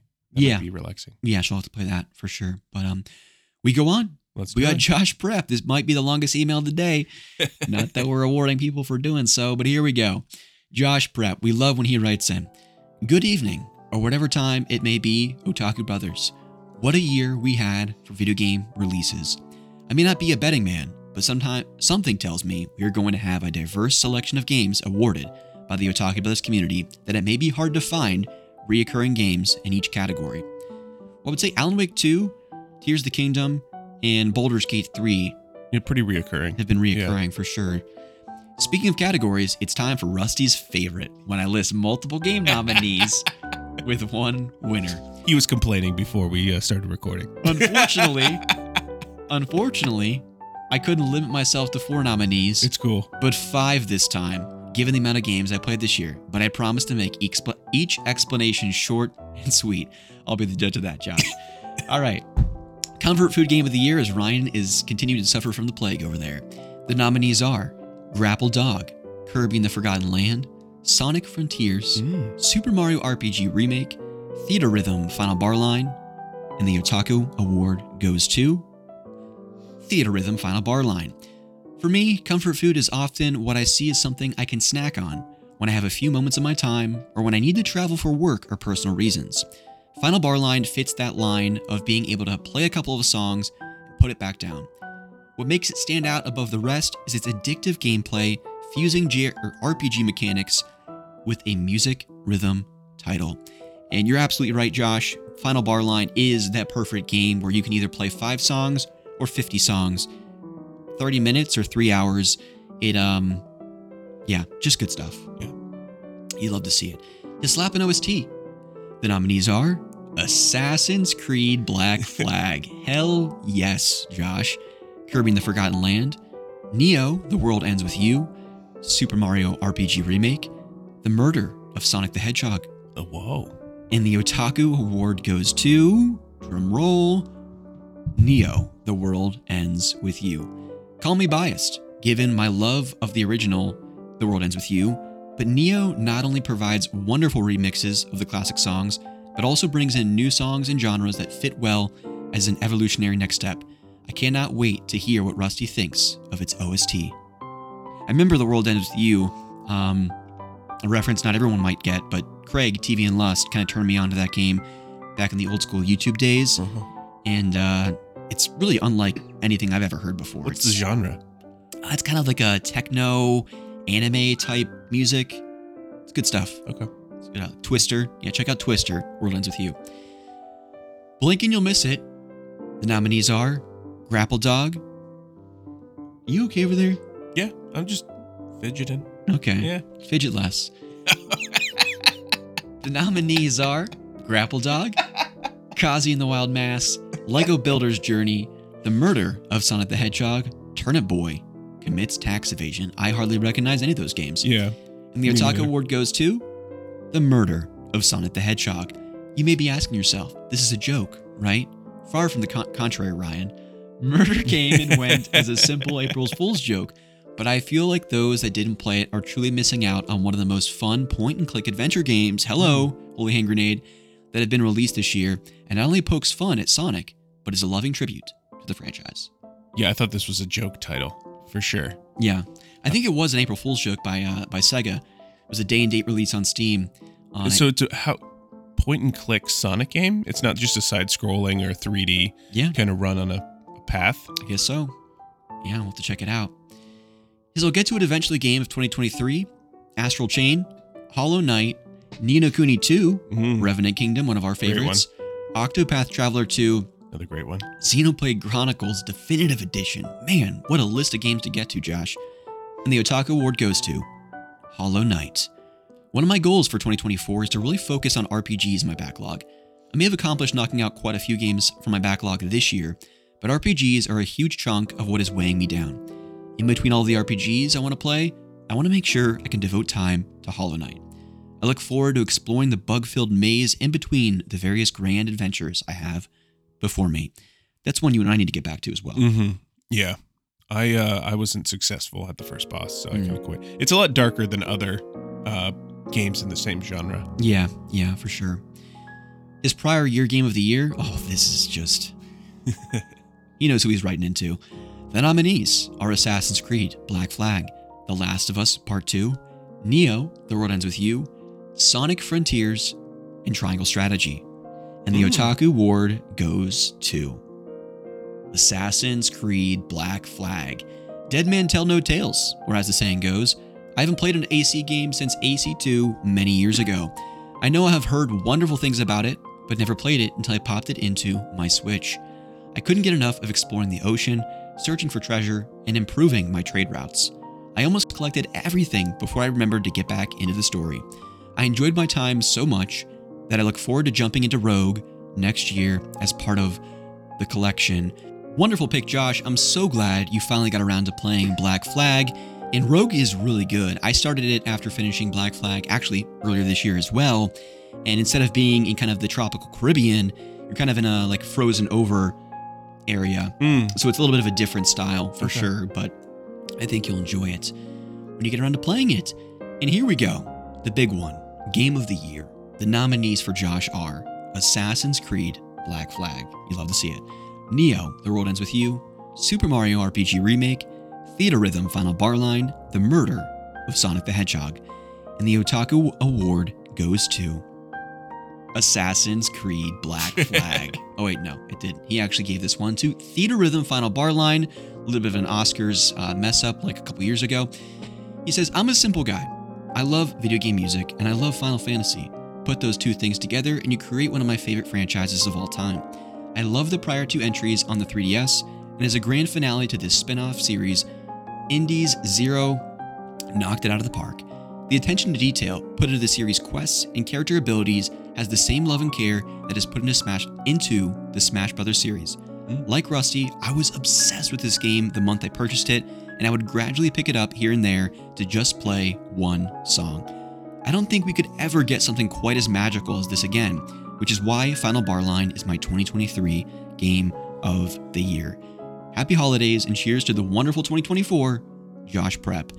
And I completely agree. I would encourage you, Josh, because you are a fellow Kingdom Hearts fan, to pick up Melody of Memories, the Kingdom Hearts rhythm game that plays somewhat similar to Final Bar Line, because that's just a celebration of Kingdom Hearts. But when you look at a series that spans 15, now 16 mainline games, plus all of its in-between spin-off titles, the fact that they were to pack all of that in, plus all the DLC packs, it really is a magical game, as Josh said. Yeah.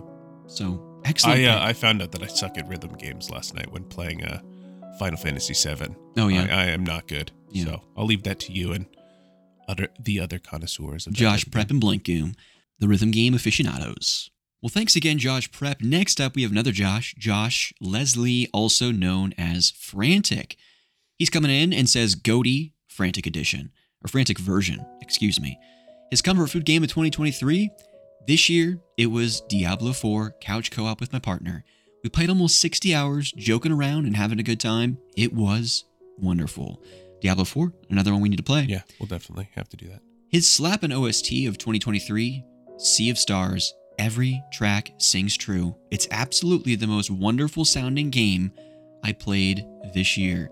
You must have never gotten around to playing Gollum. So many grunts and weird dungeon noises. That's right. What a shame. Sea of Stars, though, is one that I need to play. That's one I'm on my list of JRPGs to play this year. Yeah. His Blink and You'll Miss It game of 2023, A Space for the Unbound. This game is being slapped on. An impactful story told brilliantly with so many twists and turns, you will not forget it. I recommend everyone giving it a chance. Never heard of that one. I've never heard of that one either. I'll have to check that out. Is I'll Get to It Eventually game of 2023, Cyberpunk 2077. Now that it has its 2.0 patch, I'm so interested to see what the hype is about. Also, I've got to try Baldur's Gate 3. Yeah, Cyberpunk 2077 is on top of the list for me in 2020. Yeah, I heard it's a totally different game from the glitchy mess that it started out with. Yeah, that's definitely top of my list to play this year for sure. His prior year game of the year, Gunfire Reborn. You play as a bunch of cute animals in an FPS roguelike that's so addictive, you'll never want to put it down. Also, shout out to God of War Ragnarok, a game about Kratos, the bloodthirsty god of revenge, learning forgiveness and acceptance. Just wow. They did it. So he must have finished Ragnarok this year. Those are polar opposites. They are. Gunfire Reborn, I would not get a cute little animal FPS roguelike out of that title. No, but it sounds interesting. Yeah. Another game we'll have to check out. Your 2023 Game of the Year for Josh Frantic is definitely Spider-Man 2, he says. They somehow topped themselves and then some. A snappy, beautiful, and impactful game I won't soon forget. I will play anything Insomniac makes until I die. Hopefully that's way in the future, Josh. Hopefully that's a while from now. Lovely stuff. Yeah, setting up Spidey 3 pretty well. Yeah. With those endgame credits. So cannot wait. Thank you so much, Frantic, for writing in. We very much appreciate you, buddy. It's good to see you back in the Discord as well. Next up, we've got our boy, Eric, also known as Nintai, also known as the New York Jets superfan. He starts out his email. He says, "Hey, gents. Before I provide my answers, I wanted to first acknowledge those in the gaming industry that were let go from their jobs this year for circumstances outside of their control. I appreciate the work that you do, and I hope you land on your feet soon." And he, of course, is directing that to the many, many, many people who lost their jobs in the games industry. So couldn't agree more. Yeah. The games industry got hit pretty damn hard this year. Was there a specific company that let a lot of people go? Bungie let a lot of people go from the Destiny team, and it was pretty widespread across the industry. Okay. So, yeah, not easy, not easy stuff. But he goes on.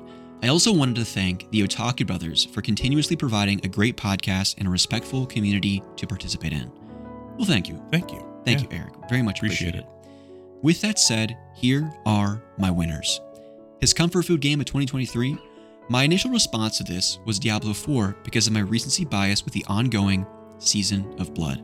Upon further reflection, my winner is Metroid Prime Remastered. Nintendo surprised us with the Shadow Drop for a really well done remastering of, in my opinion, one of their best games in their entire catalog. I had a fantastic time retreading my way through Talon Overworld once more. Furthermore, I was very impressed with this remaster. It felt more like a remake than a fresh coat of paint, like most remasters are nowadays. Nintendo managed to continue the Metroid momentum regenerated with Metroid Dread, and I hope that continues in 2024 with some news on Metroid Prime 4. This has to be the year that Metroid Prime 4 not only comes out, but maybe it comes out alongside the Switch 2. Yeah, hopefully. I mean, they've been talking about it for years. Yeah, yeah, absolutely. Have you played many Metroid Prime games? You don't need to whisper about it. It's, you know, it's not like Have you played many Metroid Prime games? It's not a taboo subject around here. We love Samus. Right? We don't discriminate. I played Metroid Other M, which I think is typically looked at as the best in the series on the Wii. Played that back in the day. It was good times. I got it for a new copy for $5 at Best Buy. Oh, nice. Yeah. No, that's actually looked at as like one of the worst Metroid games ever. I played one on, I think, the 3DS. I got like a demo copy before it came out and just played that demo over and over. Oh, you're thinking of like Prime Hunters on the original DS. Yeah. Way back in the day. Yeah. Yeah, I've played a couple of Metroid games. I got Prime Corruption. I think that's the third one on Wii. Played a little bit of that, but I've never really gone through any one Metroid game end to end outside of, I think, Samus 2 or Metroid 2 on the Game Boy and Other M. So I need to change that with, I imagine the second game's going to get a remastered, as well as the third one, and then eventually leading up to the release of 4. So I'd like to go through all of them someday. Nice. Okay. Yeah. His slap in OST of 2023, he said, I'm going to go with original OSTs only, although Octopath Traveler 2's OST gives it a real run for its money. I'm awarding this to Sea of Stars. I frequently had this OST playing in the background as I grinded away at work. Like all great soundtracks, this one captures all the feels from start to finish. Yeah, I mean, I can speak to Octopath Traveler, at least. It's a great soundtrack. So, I mean, if Sea of Stars is up there, definitely want to play that. Yeah, good stuff. His Blink and You'll Miss a Game of 2023, Baldur's Gate. Just kidding. This one was pretty tough for me. Whenever I look at other people's lists, I always get a little embarrassed. No need to shame. Like, there's no need for shaming ourselves because we didn't beat enough games here. All right, Eric, don't worry about it. But he says, whenever I look at other people's lists, I always get a little embarrassed. Not because I think my choices are bad. Rather, it makes me realize I haven't played enough different games. So, I'll probably have to go with Advance Wars 1+2 Reboot Camp. Good choice. A situation more important than video games caused this game to be delayed for an extended period of time. Once the game came out, it felt like the hype was just not there. It seemed like people were focusing on Tears of the Kingdom. I had a good time with the game. That doesn't sound like a ringing endorsement, I know. But you liked Advance Wars 1 and 2. I did. They kind of shadow dropped it without any kind of marketing. Yeah. They did originally, but closer to release. I mean, to Eric's point, other things were going on. Yeah. So, I mean, I enjoyed my time. It's just tough. So, yeah. Definitely going to get back to it. Good stuff. All right, well, his I'll Get to It Eventually game of 2023, he says, I feel attacked. Kind of going back to what I said about not playing enough games, there's a ton here. I think I should narrow it down though, for everyone's sanity. One game I would really like to play is Super Mario RPG. It turns out I've never played the original and I've heard nothing but great things. I'm a big fan of the Paper Mario series, so I feel like this one will be perfect for me. Completely agree. And we're in the same boat. I've never played a Paper Mario game either, and I think Super Mario RPG would kind of be a good introduction to that, because we've got that Thousand Year Door remake coming on Switch at some point that we got to play as well. His prior year game of the year, another difficult one, I think I'd have to go with Cyberpunk 2077. I somehow have 3 copies of this game and played it at launch. 3 years ago, it was a good experience. Now though, it's pretty fantastic and feels more like the original intent CD Projekt Red was after. The game is gorgeous, and different builds really change how the game is played. I ended up watching the Edge Runner show on Netflix, which I also recommend because of this game. I love it. Frantic picked it. Eric picked it as a prior year. I think Frantic was more of a game he hopes to get to this year. But good stuff. Yeah, you have a copy of it, right? I gave you my PS4 copy. I'm going to play it on Xbox. Okay. Yeah. What was I thinking last year? I think this one will give a lot of people heartburn. With the Burning Shores DLC for Horizon Forbidden West, I decided to go back to the game and I soon realized it's not as good as I remembered and is a significant downgrade from Zero Dawn. I don't think that, for at least for me, isn't a hot take, more so because I feel similarly with Eric. Yeah, I'd agree with that. It's sequels are hard, especially when the first one had such a high bar, and establishing that world and like the history to it is hard to, I guess, capture that spark again. Yeah. So. Yeah, I mean, Forbidden West looks gorgeous, but the actual gameplay itself, I was kind of just, plus the story really didn't do anything for me. I felt like not only was I going through the motions for a lot of it, I saw the end of the game twist a mile away. Yeah. And I felt similarly with Jedi Survivor. Yeah, but completely. But anyways, I don't want to digress too much because we have Eric's game of the year to get to. He says, there's no way that it's not The Legend of Zelda, Tears of the Kingdom. It's not Zelda. Full transparency, Breath of the Wild is in my top 3 games of all time. Oh shit. Naturally, I was looking forward to Tears of the Kingdom, and it's the better game. So, why isn't my game of the year Zelda then? I wanted to give my nomination to a game that I thought was really unique, creative, and a great reminder of why I play games, even as an adult. I don't think this game will get the pedestal that Zelda will get, so I wanted to take this time to put Hi-Fi Rush on my shoulders and nominate it for my game of the year. It's a good pick. It really is. And it's one I need to get back to. I played a little bit of it on Game Pass when it was shadow dropped. And Shinji Mikami, I think, the main director behind Resident Evil 4, he went and did his own studio called like Tango Works or something like that. I'm butchering a lot of stuff right now. Chrono's Correction Corner if I get that wrong. But Hi-Fi Rush, it was kind of a day and date release on Game Pass. Shadow dropped after that Xbox showcase towards the end of December, maybe early January, I cannot remember, but you got a lot of buzz earlier in the year. I think the only unfortunate thing for Hi-Fi Rush is that it was the first domino to kick off an unbelievable year of video games. Yeah. And it kind of was just forgotten amongst a sea of great games. But I'm glad Eric did not forget it, and we will not forget it here on Otaku Brothers because we mentioned it, and hopefully people go and play it more. So Hi-Fi Rush, great pick, Eric. Thank you so much for writing in. Next up, we have our good friend, ChronoLink91. We have a segment named after him. We have a history of getting emails from him correcting us. And we also have a history of getting audio questions when he's tired. And we haven't gotten one in a while, Chrono, so consider writing one in here in 2024. We'd love to see you. We go on his Goatee list 2023, ChronoLink91. What is good, fellas? Merry Christmas, Happy New Year, and wow. I don't know where 2023 went. I have a lot of gaming I need to catch up on, so I hope next year chills out a little bit. And we couldn't agree more. Yeah, no, completely. His comfort food game of 2023, sadly, there were not many games that could fit into this category for me, as I found myself in a weird rut for a lot of the year. While Slay the Spire comes close, as Rusty's voice cracks, I have to give it to Hollow Cure. That's all one word, Hollow Cure. I found myself playing this vampire survivors-like every so often, and every moment was a delight.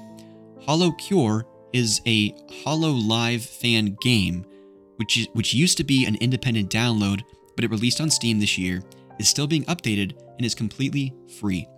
Filled to the brim with references to Hollow Live members, some so deep that I don't get a lot of them. It's just a fun romp with amazing pixel art that I'd even recommend to non-Hollow fans. Right, do you know what Hollow is? No idea. Hollow Live? I'm unaware. You'll have to enlighten us in the Discord, Chrono. He said, I also want to highlight Super Mario RPG Remake, which was announced and came out this year to my childhood delight. It was everything I wanted it to be, and every moment I spent playing it felt like a warm hug. It might be a little on the too easy side, but the additional post-game content seems to be challenging enough to whet my appetite. Another one we need to play. Yeah, for sure. And shout out to our friends over at Tarkaron. They also did a review of this game on their YouTube channel. Definitely check it out. His slap and OST of 2023, Final Fantasy XVI. Masayoshi Soken never misses. I haven't beaten this wonderful game yet, something I plan on doing before Rebirth comes out next year, but the whole OST is a flex and a half. Also, special mention to Bravely Default 2 and the Super Mario RPG Remake. Yeah, I mean, 16 was our slap and OST, so excellent pick. This Blink and You'll Miss It game of 2023, Forspoken came out earlier in the year, and nobody really gave it a chance. I get it. It had some pretty cringy dialogue, and the main character is insufferable. And her arc is not very satisfying, in all caps, he says. And it generally felt like there was some special sauce missing in there. However, despite this, the gameplay is awesome. Exploring the world is fun, and the world and general story is still okay. I'd argue that, in spite of how insufferable Frey tends to be, her interactions with Cuff are pretty funny. The game does a poor job exploring the nuances of her character, but they are there. If only it didn't take a Reddit post to remind me. I do look forward to going back to and platinuming this game. You also got some DLC to catch up on too there, Chrono, and I'd agree with most of those points, if not all of them. That's probably the best way I could sum up Forspoken. I think it could use a little bit more time, maybe another team to come in and help with the writing and the character development, but otherwise, it's okay. Yeah. Didn't deserve all of the hate it garnered. Going on, his I'll Get to It Eventually game of 2023, Alan Wake 2, but mainly because the end of the year was so stacked. I think Final Bar Line also counts here. This could have been a good comfort food game, but it just never came up on my Alec, play me, psychic connection I have with my games. Wow, good for you, man. I wish I had a psychic connection with my games. My decision paralysis would probably go away. Oh, and Baldur's Gate 3, but that kind of just goes without saying. Good stuff. His prior year, Goaty, this is supremely tough. Undertale and Resident Evil Code Veronica are right up there, but I think I need to give it to Celeste. A beautiful indie game with one of the longest and hardest final levels I've ever seen. Seriously, you think Impossible Lair is hard, you stooge, Rusty? He didn't put those words in there. I kind of just inserted them because I'm still kicking myself for not beating Impossible Lair. He said, I've been playing the last level of Celeste for maybe close to an hour, and then I found out I was a fraction of the way through it. I never beat that level, but to be fair, it was a DLC update level meant as a final challenge to those who had already mastered the game. Maybe someday I'll go back to it. It is a freaking hard game. Yeah. That's probably the hardest platformer I've ever played. I think I've gotten to the fourth level. I think it's the icier one. There's just one sequence where there's so many inputs and you basically have to be frame perfect for a lot of the middle to end game stuff. But great story, worth getting to. Okay, good stuff. You have one I've never played, so I need to get around to for sure. His What Was I Thinking Last Year? He said, I think my list from last year was pretty accurate in terms of what it all said. Lots of games from then I still have to get to, many I need to get to this year still. Really, I should have been asking what was I thinking not playing the games that came out last year, because all the amazing ones that came out this year. Wow. That was like the friggin' quote from Bilbo in the Fellowship of the Ring before he kind of sneaks away, where he's like, I don't know half of you half as well as I should like, and I like less than half of you half as well as you deserve, or whatever. Yeah, it really was. My goodness, Chrono. We love you, buddy. But he goes on here to talk about his 2023 Game of the Year, last but certainly not least. Because of how few games I beat that came out this year, my shortlist includes Tears of the Kingdom, which I feel like I got enough of a vertical slice in gameplay to make a judgment on, Final Fantasy XVI, and Spider-Man 2, which I am currently playing through. My vote at the Game Awards 2023 went to Tears. It had everything I could have wanted from a direct sequel to Breath of the Wild,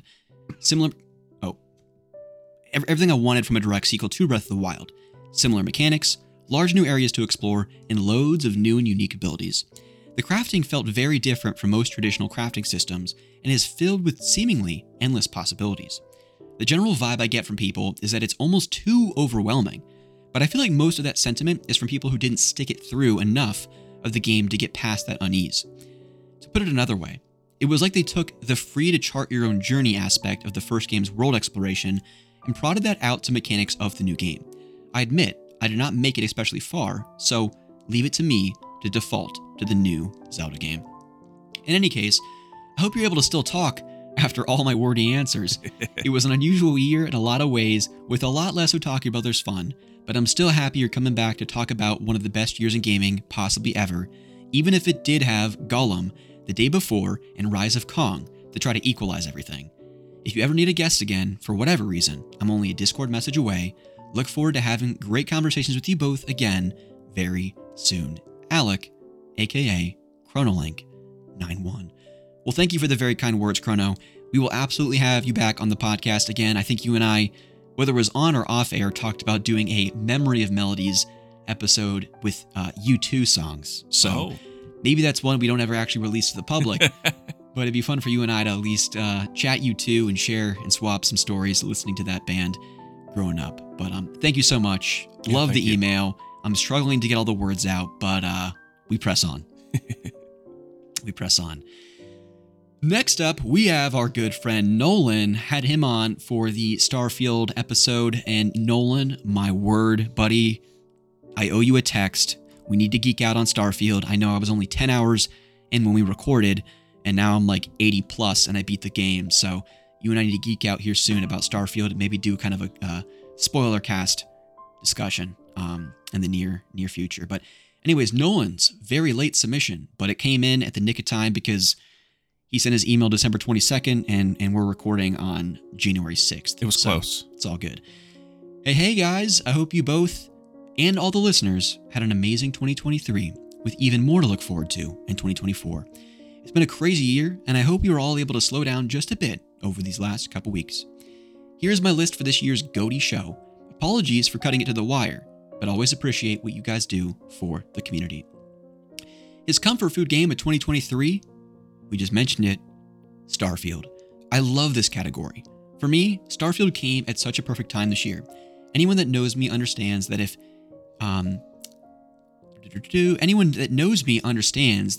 the type of entertainment media puts you, if any type of entertainment media puts you in space, again, struggling with words, for even the slightest amount of time, I'll be interested.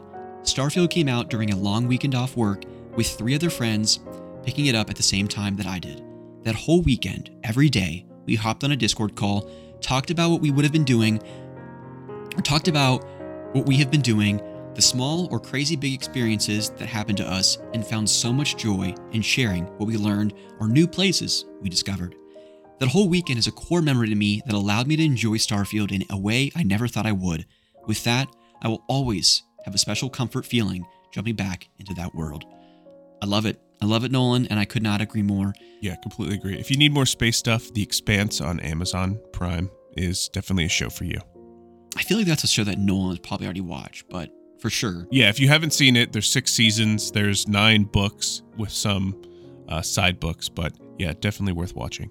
And in addition to The Expanse, check out Firefly with Nathan Fillion. Absolute classic, only like 13 episodes, and there was a follow-up movie called Serenity to close it all out. Excellent stuff, one of my favorites. His slap in OST of 2023, Hi-Fi Rush.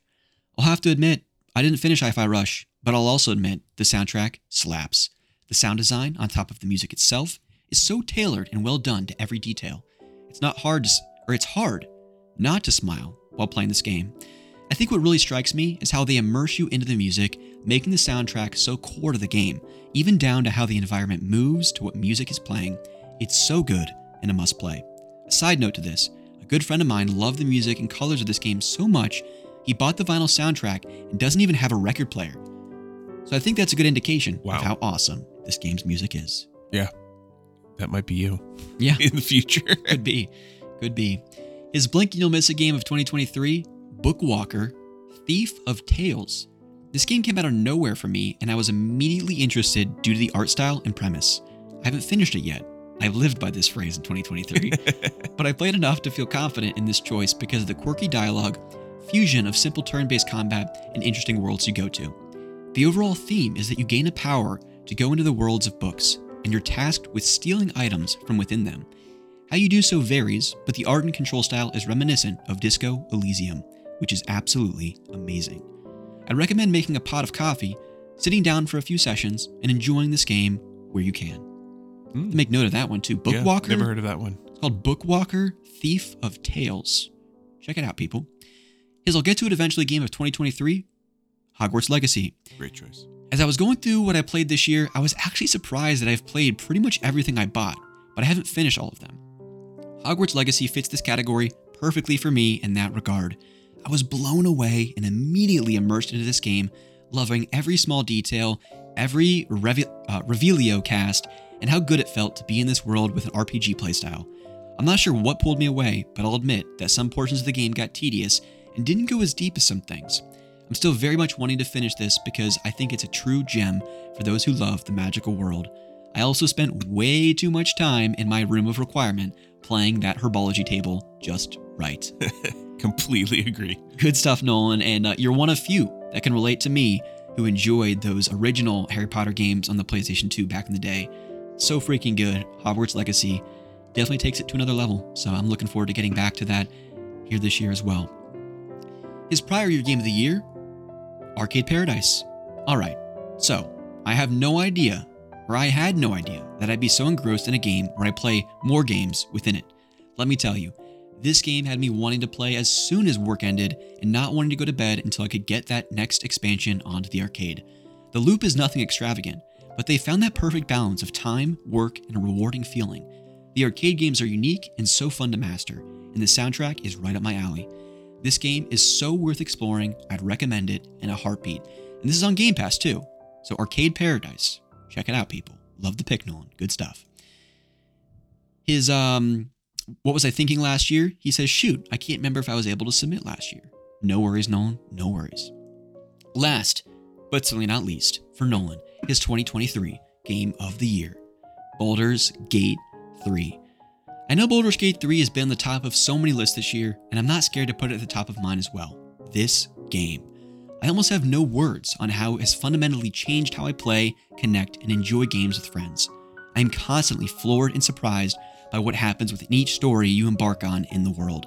I have 4 separate campaigns going between friends and my solo run. Not one has been the same. Each time you explore, the world reacts differently to how you react to it. It's a push-pull that always ends in something fun or chaotic that either way brings a crazy amount of personality and uniqueness that makes you always wanting more. All of this on top of a beautiful fantasy landscape, balanced mechanics, and a soundtrack with such emotion. Baldur's Gate 3 is one for the ages, and whether this style or D&D is or isn't for you, I'm just so happy for anyone to experience this game. If you want to hop into a campaign, let me know. Although, Michelle, his wife, will adamantly say I should not add yet another playthrough to my schedule. Good stuff, Nolan. Thank you so much, and I appreciate the time you take to read through all the submissions. I'm getting pretty tired of it, Nolan, so I appreciate the long email. Keep the vibes going, and I hope everyone has an amazing 2024 all around. Nolan, what a terrific email. Thank you for taking the time to write all that you did. Very, very good stuff. One of my major highlights of the year for the podcast and otherwise was catching up with a good friend, Nolan. That was just an excellent show. Good times catching up, my friend. We'll do it again soon. All right, Ryan, we have 4 emails left, and let's open up this next one here from our good pal, Blankoom. He titles the email, The Only Goatee Opinions That Matter. Just kidding, but kinda, but not really, but. All right, here we go. From Steve, also known as Blink. Howdy there, my otaku bros. Blink here. Another year, another opportunity for me to thank you all for all the time and effort you put into recording and producing this podcast. I speak on behalf of the entire Otaku Brothers audience when I say, hey, thanks, buddy. Now to the games. What a year we've had. I've heard it said that this is the best year for video games in a long time. I'm not sure if that's true or not, but I'll tell you one thing. This was a really freaking good year. And beyond games, it was just a great year in general. In my own life, I had a freaking kid. That has certainly impacted the games I've played and the decisions I've made, so forgive me if he comes up once or twice in the picks here. I've rambled enough on my selections, so I'll do less here and get right into it. And congrats. Shout out to Sprite and Blank with the little one. That's just awesome stuff. So happy for you both. By the way, shout out to Sprite. Eventual Knits. Look her up on YouTube. She's been doing these vlog videos. I think she did one like every day in December, and they were amazing. Yeah. I never commented, so this is my shout out to you, Sprite. I loved them. They were such a treat, and it was fun getting a little insight into you and Blank's life with the little guy. Yeah, and he's adorable. He is very adorable. Oh my gosh. Very adorable. Comfort Food Game of 2023. This one has a few strong contenders. My gut reaction was to list Final Fantasy Theater Rhythm Final Bar Line. What an incredible game this is, what an incredible game that is just so easy to dip in and out of. But if I'm being honest with myself, that wasn't my comfort food game. That was a game I played a ton of for 2 weeks, then haven't revisited, although I definitely will. No, I think I have to give my comfort food game pick to Leia's Horizon. Or Leia's? We're going to go with Leia. Yeah, Leia's Horizon.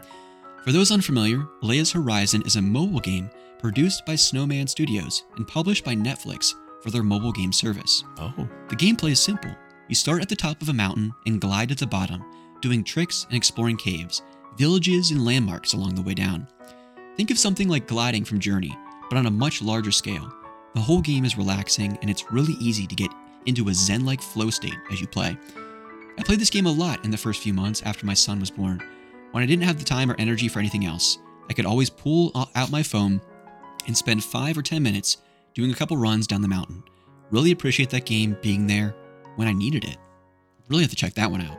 Yeah, really unique choice. Yeah. What was that? Reunique? Reunique. Yeah. Words are getting hard. It's kind of like Layla versus Leia. Yeah. Slapping OST at 2023. All right. This year is just absolutely messed up for good soundtracks. So many incredible game scores from Final Bar Line to Final Fantasy XVI and beyond. If I had to pick one soundtrack that I really want to highlight, it would probably be Planet of Lana. Planet of Lana is a Limbo-style 2D puzzle platformer where you play as a young boy trying to flee from robots that have landed on your planet and taken things over. The soundtrack was produced by Takeshi Furukawa, the same person who scored The Last Guardian. Oh. And it really elevates the entire tone of the game. The entire soundtrack feels like a film score with instruments rising and falling, almost like they're trying to match the action on screen. It really feels like it would have been composed by someone like Hans Zimmer or John Williams in certain parts. Just listen to the track, Talo Village, and tell me you disagree. All right, well, this is another one, Planet of Lana, that is on Game Pass. Yeah, this was one that also piqued my interest. So I'll have to check it out for sure. Blink and You'll Miss a Game for Blink. I'm going to give this category to an indie gem that I played right at the tail end of the year, Chants of Sinar. It's a game focused on deciphering language from context. As you explore the world and talk to characters, they speak in a language entirely made of runes. Based on what you think they're saying, you can then tag each individual rune with the word you think it represents, and from context slowly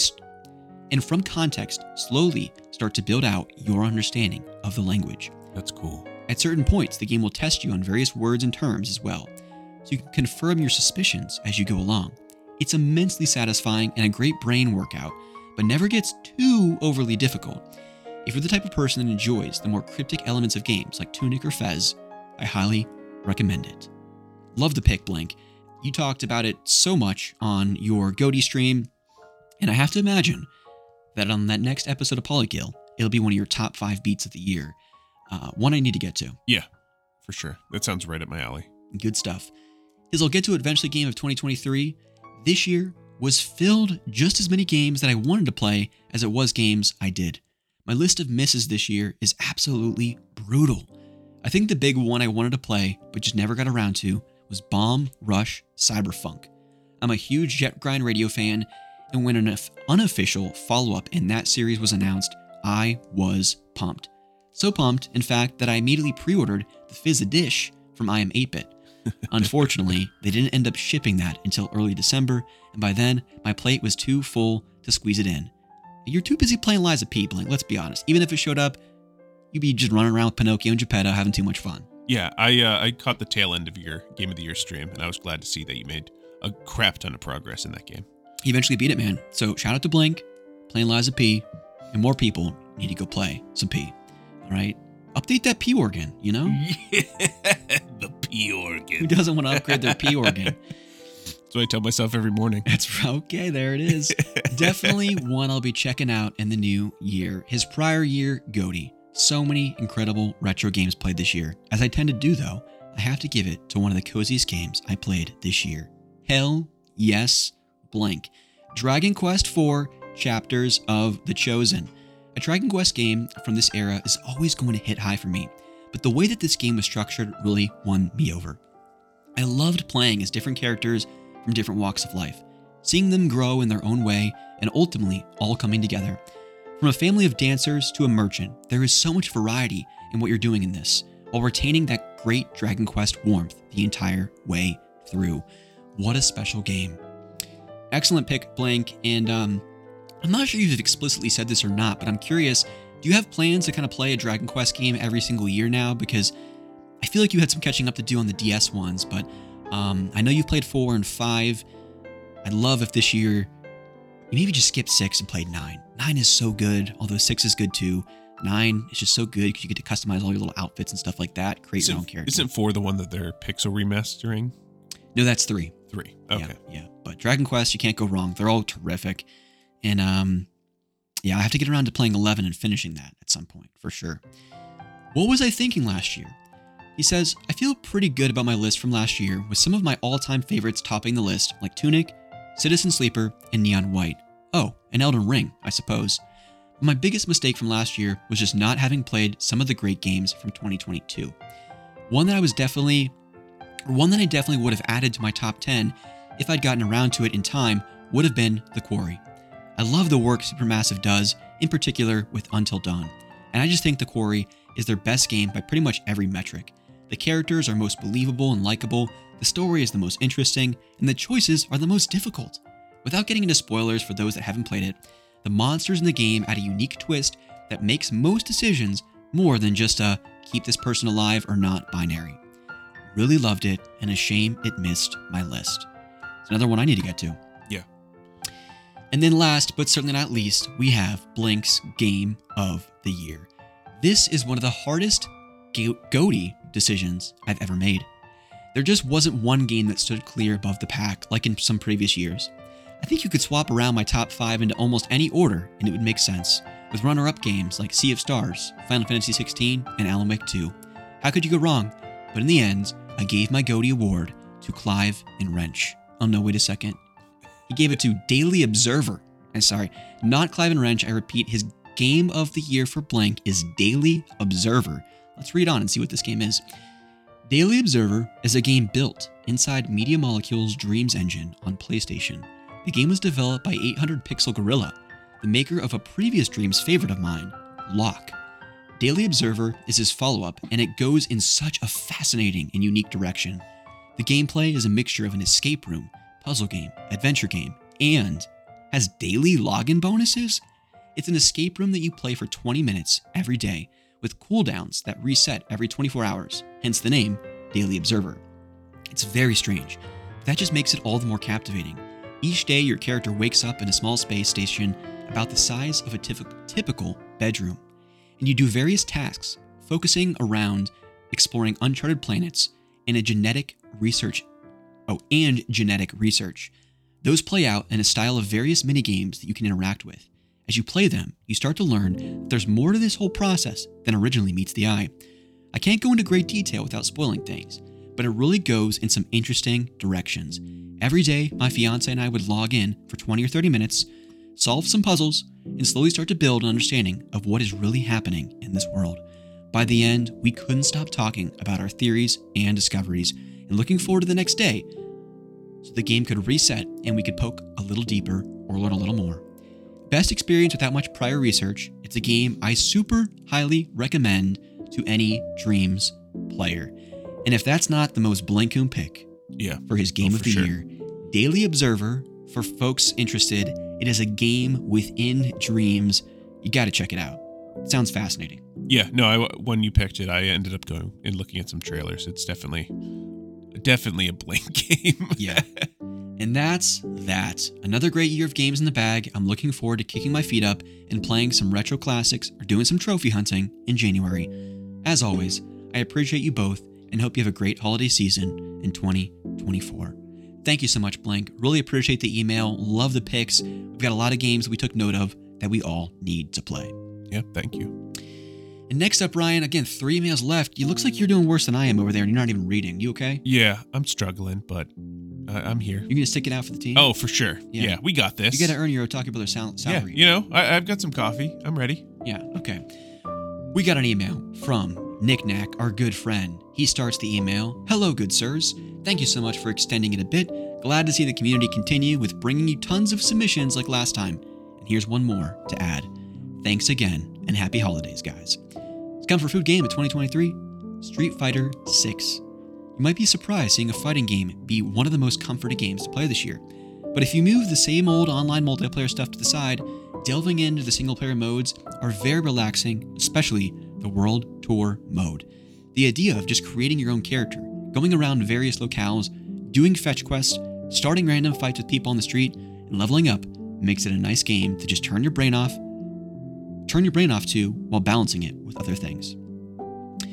Not much of a Street Fighter guy. No, I've never gotten really into it. But I like the pick. I know Street Fighter 6 was on top of people's many people's lists, and I don't think it got a GOTY nomination at the Game Awards. I don't think so, no. But it probably should have. Slap an OST of 2023, Bomb Rush Cyberpunk. Blink just mentioned it. Being a spiritual successor to the Jet Set radio games, you're given a beautiful array of music ranging from techno, electronic funk, and pop, with each track perfectly fitting the coolness of just going around, futuristic setting, and spraying graffiti, and performing tricks on various modes of transportation. Just in case if you need to find a track to represent the game, here's a fun video I found providing samples of each song. Well, it's probably a good opportunity for me to say I don't think we're going to do the medley this year, unfortunately. It just takes me a tremendous amount of time. I love going through that exercise of pulling all that music together, but it's just tough for me to find the time to do that while also trying to squeeze in the GOTY episode that I want to do for my YouTube channel. Mm-hmm. Not to mention the fact that we had a 4.5 hour episode for our GOTY show already. Sure. So maybe next year we'll bring it back if the listeners want me to. But we go on. His Blinking You'll Miss It game of 2023, A Space for the Unbound. A game I really want to try out after seeing Salazar Naruto and Steph Sudef post some tweets about. I decided to buy it on the eShop and talk about an interesting game. The gameplay is a basic point-and-click adventure, but what makes it stand out from the rest is both the story and setting. Taking place in Indonesia, the game focuses on a guy's friendship with a girl that has superpowers and how out of nowhere, the world becomes chaotic after she constantly uses them. The characters are really well done, and there are tons of great plot twists and deep subject matter that make you want to continue playing. I can see why this game was nominated for Games for Impact. I'm so sorry. Personally, I can see why this game was nominated for Games for Impact, and personally, with a physical edition releasing next year, I hope people get their hands on it more. Yeah, I have to look into this one. It's another one that Frantic mentioned up, I think, for his Blank and You'll Miss It, A Space for the Unbound. His I'll Get to It Eventually game, The Legend of Zelda, Tears of the Kingdom. Probably gonna get some hate here, but I still haven't even beaten Breath of the Wild because of real life taking too much of my time. Still, I decided to pick this up because it's just hilarious seeing Nintendo charging people $70 for a Switch game.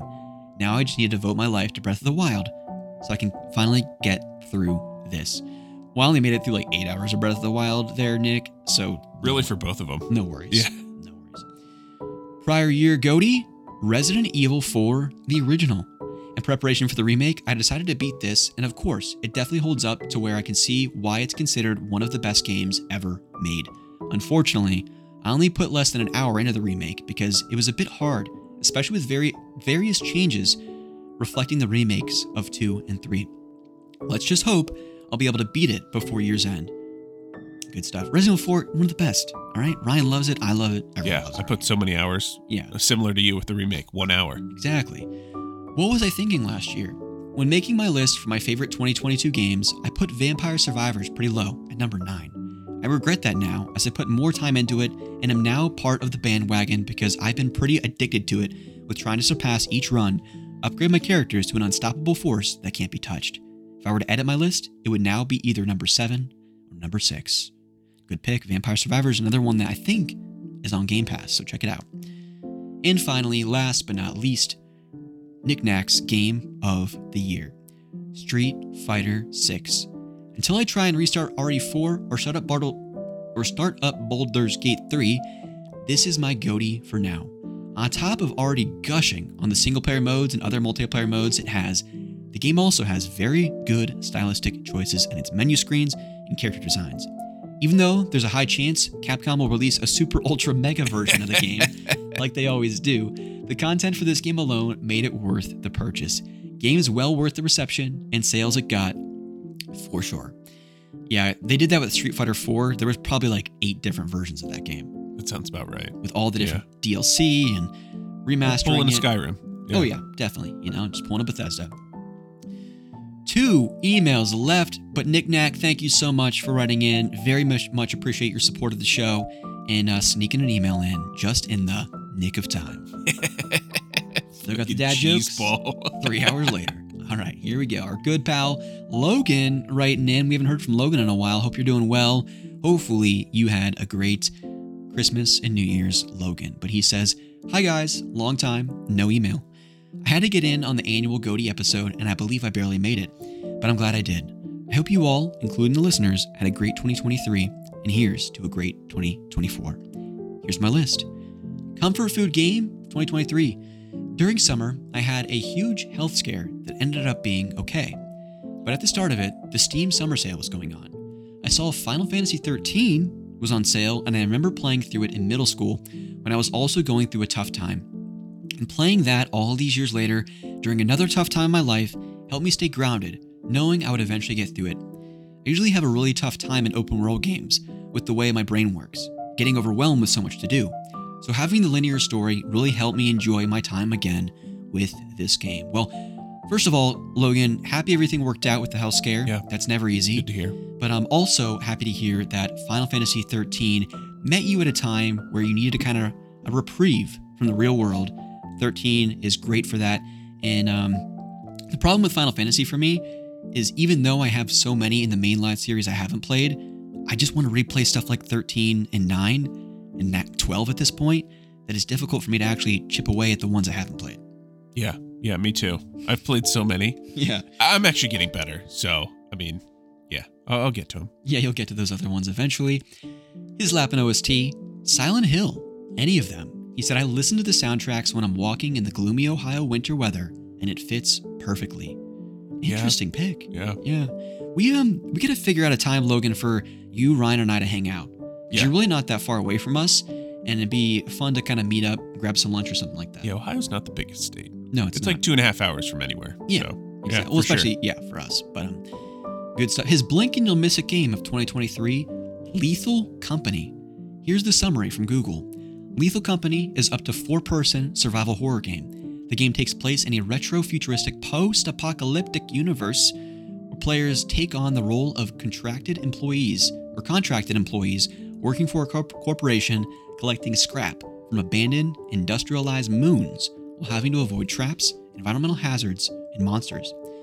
He says, the thing that makes this game so fun is that it's proximity chat.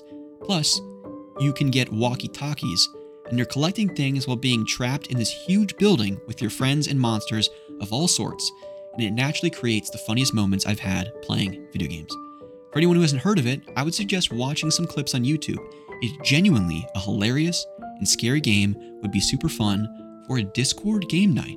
That's Lethal Company. I think I've definitely seen gameplay. Anything with a proximity chat is freaking hilarious. What does that mean? It just, if you're in a specific radius of someone, they're able to hear you. Oh. I think Rust is another big one for this. Yeah. Okay, just being able to interact if you're close enough. Okay, we'll have to check it out. It'd be a fun Discord night. We haven't done a Discord game night in a long time. his I'll get to it eventually game, Baldur's Gate 3, reoccurring theme with a lot of listeners. Yeah. I loved playing Baldur's Gate on the PS2 with my uncle growing up, so I was excited when they finally announced this, but had to wait forever for it to release.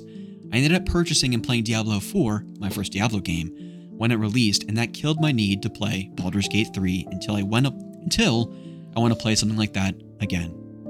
Well, good stuff there. Yeah, we need to play that. Definitely too. On our list. His prior year goatee, I know Ryan is going to love this, but I played Dark Souls 1 for the first time this year, and I absolutely loved it. I knew he was one of our favorites. Yeah. Elden Ring started his love for FromSoft games, and playing the game that started it all for him has been amazing.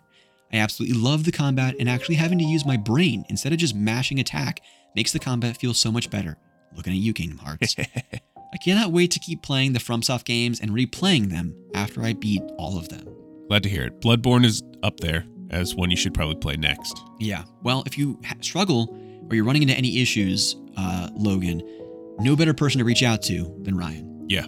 Tips and tricks. Yeah. Just a Discord away. That's right. His 2023 game of the year, like I stated previously, earlier this year, I purchased Diablo 4 upon release. It was my first Diablo game, and I didn't realize how much I love dungeon crawling, gear grinding games until I played this one. I mean, every day after I got the kids to bed, I could not wait to play this game and grind to get better gear and better dungeons, etc. I absolutely loved it, but I wish I would have waited and bought Baldur's Gate 3 instead after seeing how well it was praised. Well, next year you can play Baldur's Gate 3. Mm-hmm. Logan, Thank you so much for the email. Thank you. Glad you're doing well. The Hell Scare didn't go south, and you played Final Fantasy 13. Lots of good games. Again, let's get some time on the calendar. Hit me up on Discord. Let's get a bro lunch on the calendar. Yeah. All right. Thank you so much. And last but certainly not least, Ryan, we have one final email to get through, and then I can rest my voice. Thank goodness. But we're gonna give everyone their due time this year. You know what I mean? I feel like last year we maybe rushed some people. Didn't give people the time they rightfully deserve, because each listener takes the time to write these emails, you know? Mm-hmm. Hopefully, I do each person their due diligence and justice here. Yeah, sorry, Chrono. I think we cut you short last year. I think we did. Yeah. Yeah. Reading through them. Trying to still bring the kind of pizzazz and energy for each person. It's all right. You got one email left, and then I've got a fun fact for days. So. Okay. Good stuff. Well, last, but certainly not least, we have Midipour. His comfort food game is Honkai Star Rail. In 2023, I had bought a Backbone 1 controller for my iPhone, and I found it easy to sink time into this gotcha hell of a game. Oh, it's kind of like a...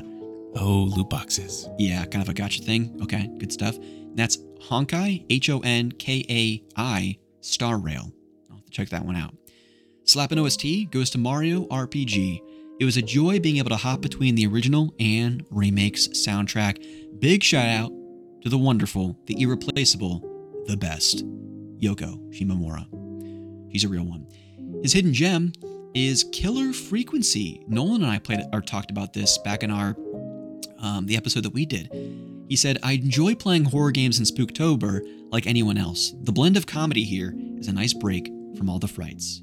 Killer Frequency. Check it out, people. The Mist Award. Which one is that? He kind of like abbreviated some of these. So this would have been the Blink and You'll Miss It. Okay. I think you were having my back there, Ryan. So the Blink and You'll Miss It there. World of Horror, Midipour says, I had pre-ordered a physical copy of this game on a whim. It looks up my alley with the Junji Ito. Sorry, that bus really hurt when it got run over me just now. Ryan's like falling asleep. I just need to make sure he's awake. No, I just got a balloon in my head. It's cool. Yeah. I'm going to reread that. The Blink and You'll Miss It game for Midi is World of Horror. He said he had pre-ordered a physical copy of this game on a whim. It looks up my alley with the Junji Ito inspired aesthetic. I'm not sure who that is, so I'll have to look it up after the episode. Prior year game of the year for Midi, Valkyria Chronicles 4. The characters and storytelling here is very anime. Highly recommended. Although the combat is sluggish compared to other tactics games I played this year, it's still fresh after all these years and sequels since the original game.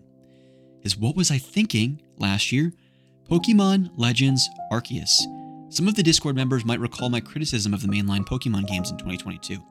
I decided to give Legends Arceus a shot. Not only did I have a great time, it's now a toss-up between this and Gold and Silver for his favorite in the franchise. That is really high praise. Yeah.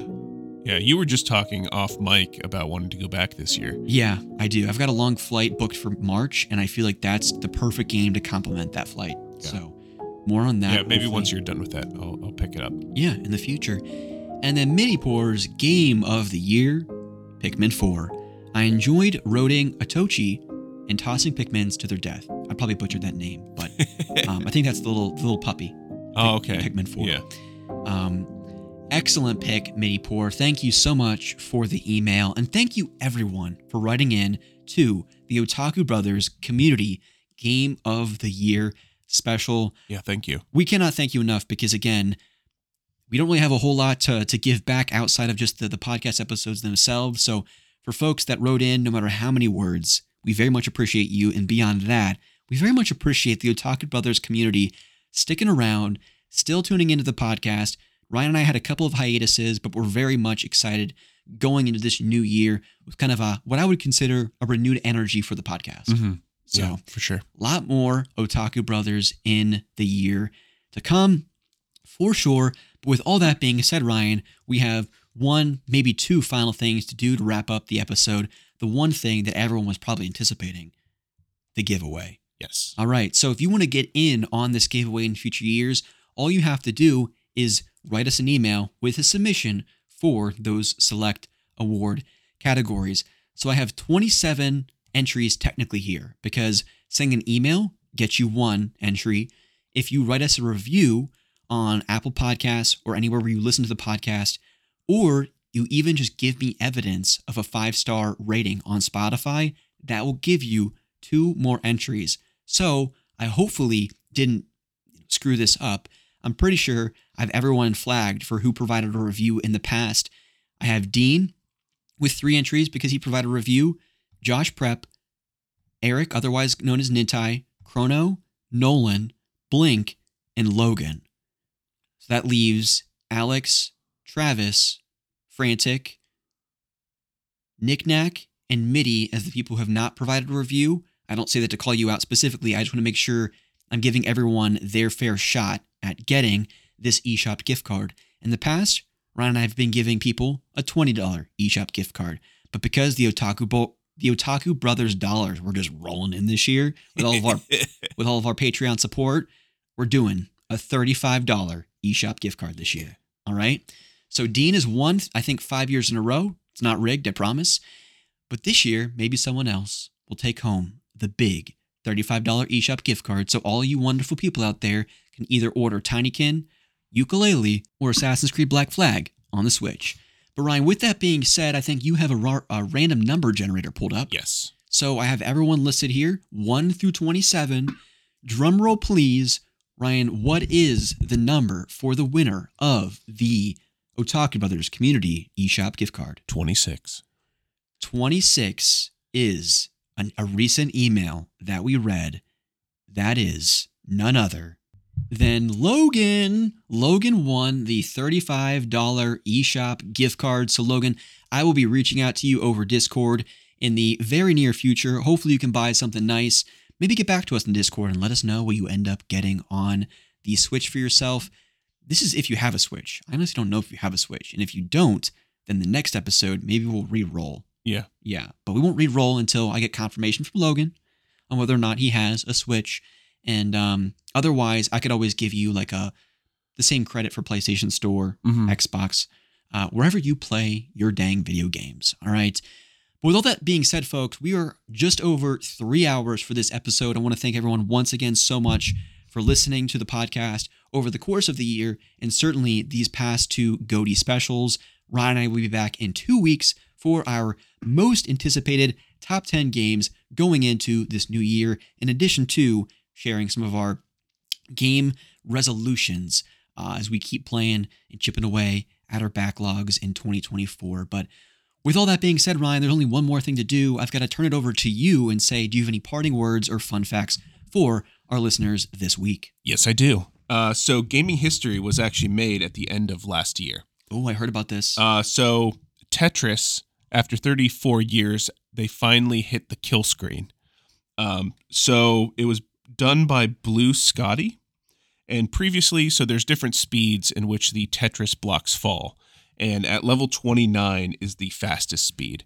And that's generally what people considered basically the end of the game, because you quickly lose.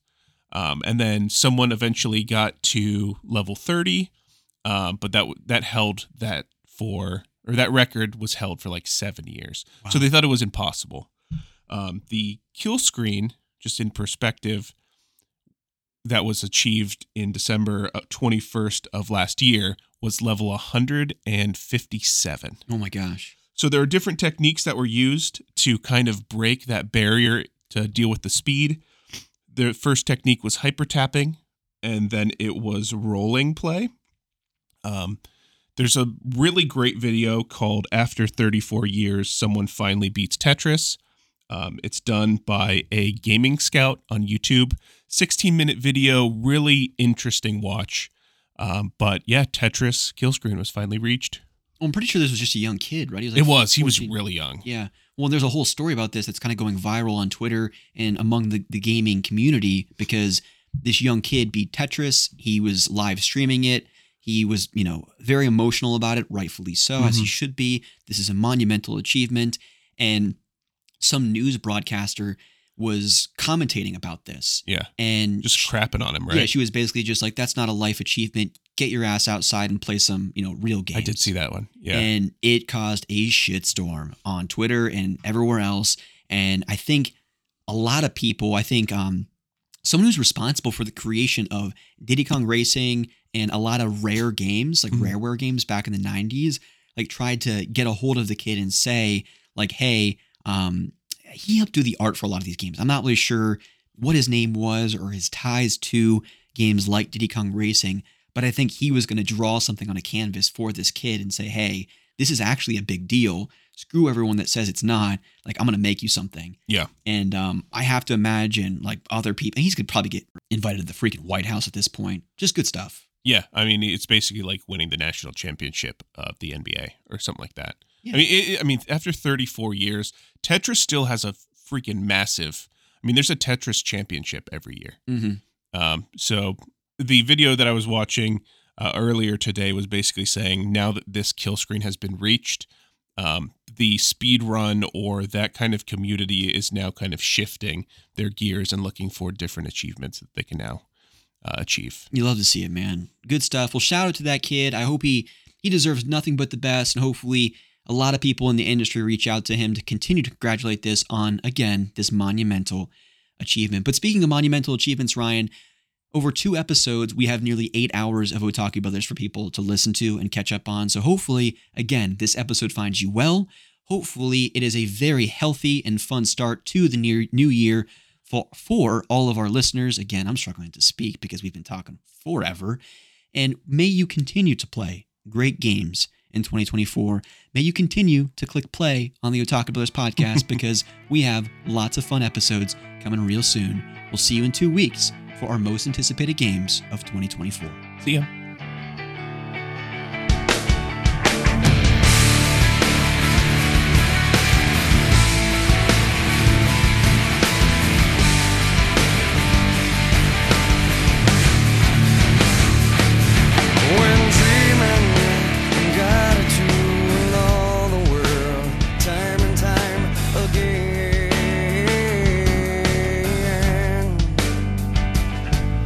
It's alright.